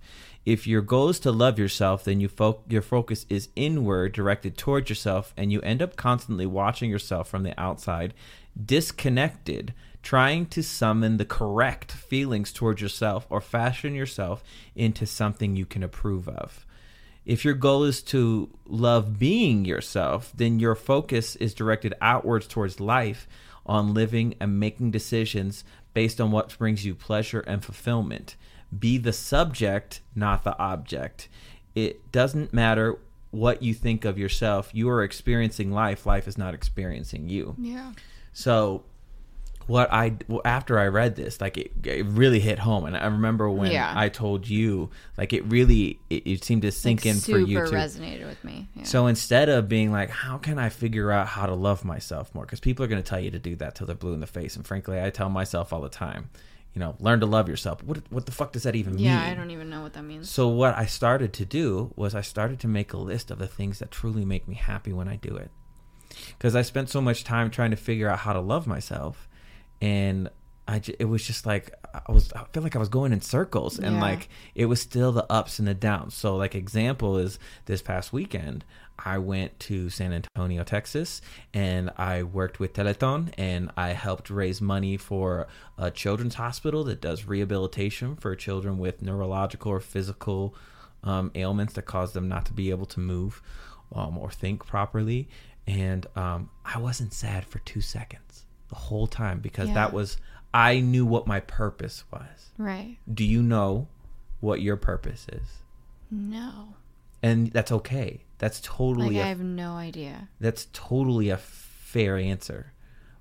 But I bet you if you took time and like sat down and thought about it, you could come up like you have such a good heart and you have such a good sense of humor and your story while fucking heartbreaking can show people that you can go through these things and overcome it. Yeah. So instead of purpose, what are things what are things that make you happy? Kids. Kids I make you happy? Kids. They make me so happy. Like my nephew is like the greatest human in existence to me. So Mm-hmm. like anything that I do with him is makes me the happiest. Um so I had volunteered before I threatened suicide. I had volunteered to like work at his school and um like read to them and stuff like that and I was genuinely excited about that. So like little things like that really make me Can you not do that anymore now that So the problem is, is I'm my by like doctor's orders. I'm not technically allowed to be on my feet for more than thirty minutes at, at a time. Oh. Yeah. Hey, we walked today. When we walked, Remember when I told you, oh, it's a half a mile away? That sounds. do you know how long it takes to walk a half mile? I don't know. 10 minutes. I know. Okay, so but that's still like Well, okay. You need to give me like a little bit more details so I know what's going on. I know, and that's the thing is like I'm not good at that. Like I'm not that good at Like, I think that is something that you could focus on is not being afraid to tell people like, "Hey, this is what's going on with me. This doing this what you're doing right here is a huge step yeah, towards that. Like you're speaking your truth. I, and I think the more you speak your truth, one, the more you're going to sort it out in your own mind. yeah, But two, the more you're going to help other people and you're going to release yourself of of some of the demons that you have surrounding you all the Yeah. time cuz you have like the fact So that you're standing is amazing. You know, you're going to laugh through it. I know you are. I know your personality. You're the type of person that is going to just joke through things yeah, but I want you to really like take a second and acknowledge yourself for the fact that you're still alive yeah. because you have been through so many things that most people would have crumbled. Do you understand how strong you are? No. I'm telling you. like I'm telling that you like are. but i don't feel strong like i don't feel like my story is like this like crazy thing How do you not because like it's just my life right? like it's Do you talk to other people? hell no I think that's probably what you need. You need perspective. I think if you spoke your tr- maybe maybe a step for you could be speaking to other victims. yeah You know, people who have gone through what you've gone through because you can learn from each other, but you can also inspire each other. yeah They need someone like you. They need someone who went through all that and did not crumble, but i almost crumbled but you didn't. You're still here smiling, laughing, having this conversation. yeah You know, I'm not going to make you acknowledge yourself because I know it makes you uncomfortable, but I want you to th- I want you to think about it. yeah That's why I have you on here, not to make people sad. Yeah. Oh, that. Oh, look what she went through. Oh, poor her. Pity me. Right? No, you don't. You don't even want that. Come to my pity party. but like you know, you know that like you have to know that like how strong you are for for still being here. Just go. Okay. Mm-hmm. There you go. you know, and so I think I think maybe you just speaking on your experience and helping others through theirs. Is that something you think like you beca- I would love to do that. okay. I would love to like talk to other people who've like been through like a small portion of the shit that I've been through. yeah. Like I would I would love to do that. So I think I have a lot of perspective. I would say so. I think I uh I, I- think I have a little bit to speak on. I, I guarantee you, the second I look at chat, people are like are gonna be like, "You're an inspiration to me." Mm. Roll your eyes all you want, deflect all you want. We're gonna love the shit out of you regardless because that's what we do here. You know, and I think you need that. You need that support system. We got you. I got you. Do you believe me? Mm-hmm. There you go. That's first step. Should I say yes? Yes. Yes. ASMR, yes. ASMR. so maybe maybe that's maybe that's something that you could look into is how can I tell my story? Yeah. And how can I speak to other people who have gone through what I've been through and and it like cuz some people feel like there's it's never going to end Yeah. and that they can't live a life of fulfillment. Yeah. And so you're going to go on that retreat. Mm-hmm. That's going to be so much fun. I'm gonna be fun. so zen when I come back. So zen. I'm gonna harness all my chi. oh my god, Mm. sounds personal. what else what else makes you happy? You enjoy yoga. What's so weird is it's like I don't really even know. Mm, that's what your jour- makes me that's happy? that's your journey. Like then. I don't really. I have no idea. so if I were to make a suggestion, Mm-hmm. just write it down. Just sit and and write it down. Yeah. The actual not in your phone. Something about the Oh no, I don't like. Yeah. Mm-mm. something about the physical act of writing things down Yeah. it makes you consume that in more than one way you have to think about it and then you actually physically write it Yeah. and then you read it and you process that information in multiple ways and i found that has helped me in so many ways so i think that could be a good step for you Yeah. do you think that's something No, you'd I be agree. down to do I, yeah, I could totally do that. Because i know there's several people even Well, just I can't right now because my oxygen levels are still super low, so my oh, handwriting oh excuse is me like, while i feel so sorry like for I you I don't know if you Oh saw my, bracelets, I but have I low fainted. oxygen levels and pneumonia. I can't handle my peanut butter and jelly sandwiches. You know what? More for me. Okay? More for me. Anyway, so if, Back peop- to me. so if people want to reach out to you, if people want to connect with you, what's the best way for them to do that? Uh, my social security number is Okay, no, no, no, no, no, no, don't do it. Don't do it. no, I think Instagram is probably the easiest way. What's your link? Uh, my handle is at Gracey Dean, and it's G R A C E Y D E A N. Okay. Yeah. And you're open book, one obviously. Oh, very open book. Yeah. So I bet Here you, we are. I bet you anybody who hears this is going to be helped by this. So thank you for sharing your story because that's Yeah, of course. N- not, of course. You you could have absolutely just crumbled into a little ball. All I know is I have to pee again. Oh my lord. Okay. All right. So to we're gonna do questions now. But thank you so much for being a part of the show. Go pee. Okay. Go pee. I am going to need a nap after that one, but uh, I would love to have her back on to kind of do an update. If that's something that you're interested in, let me know. If you enjoyed this, make sure you rate it on Apple Podcasts. It's on uh, Spotify. It's on Google Play. That's one way to help it grow, as well as share it on your social media. And if you tag me, I will retweet you or post you to my story. The only way that this grows is with your help. Also, patreon.com slash unfiltered friends help support, as well as if you want to watch live, twitch.tv slash sup daily. I will see you guys all on the next episode of Unfiltered Friends.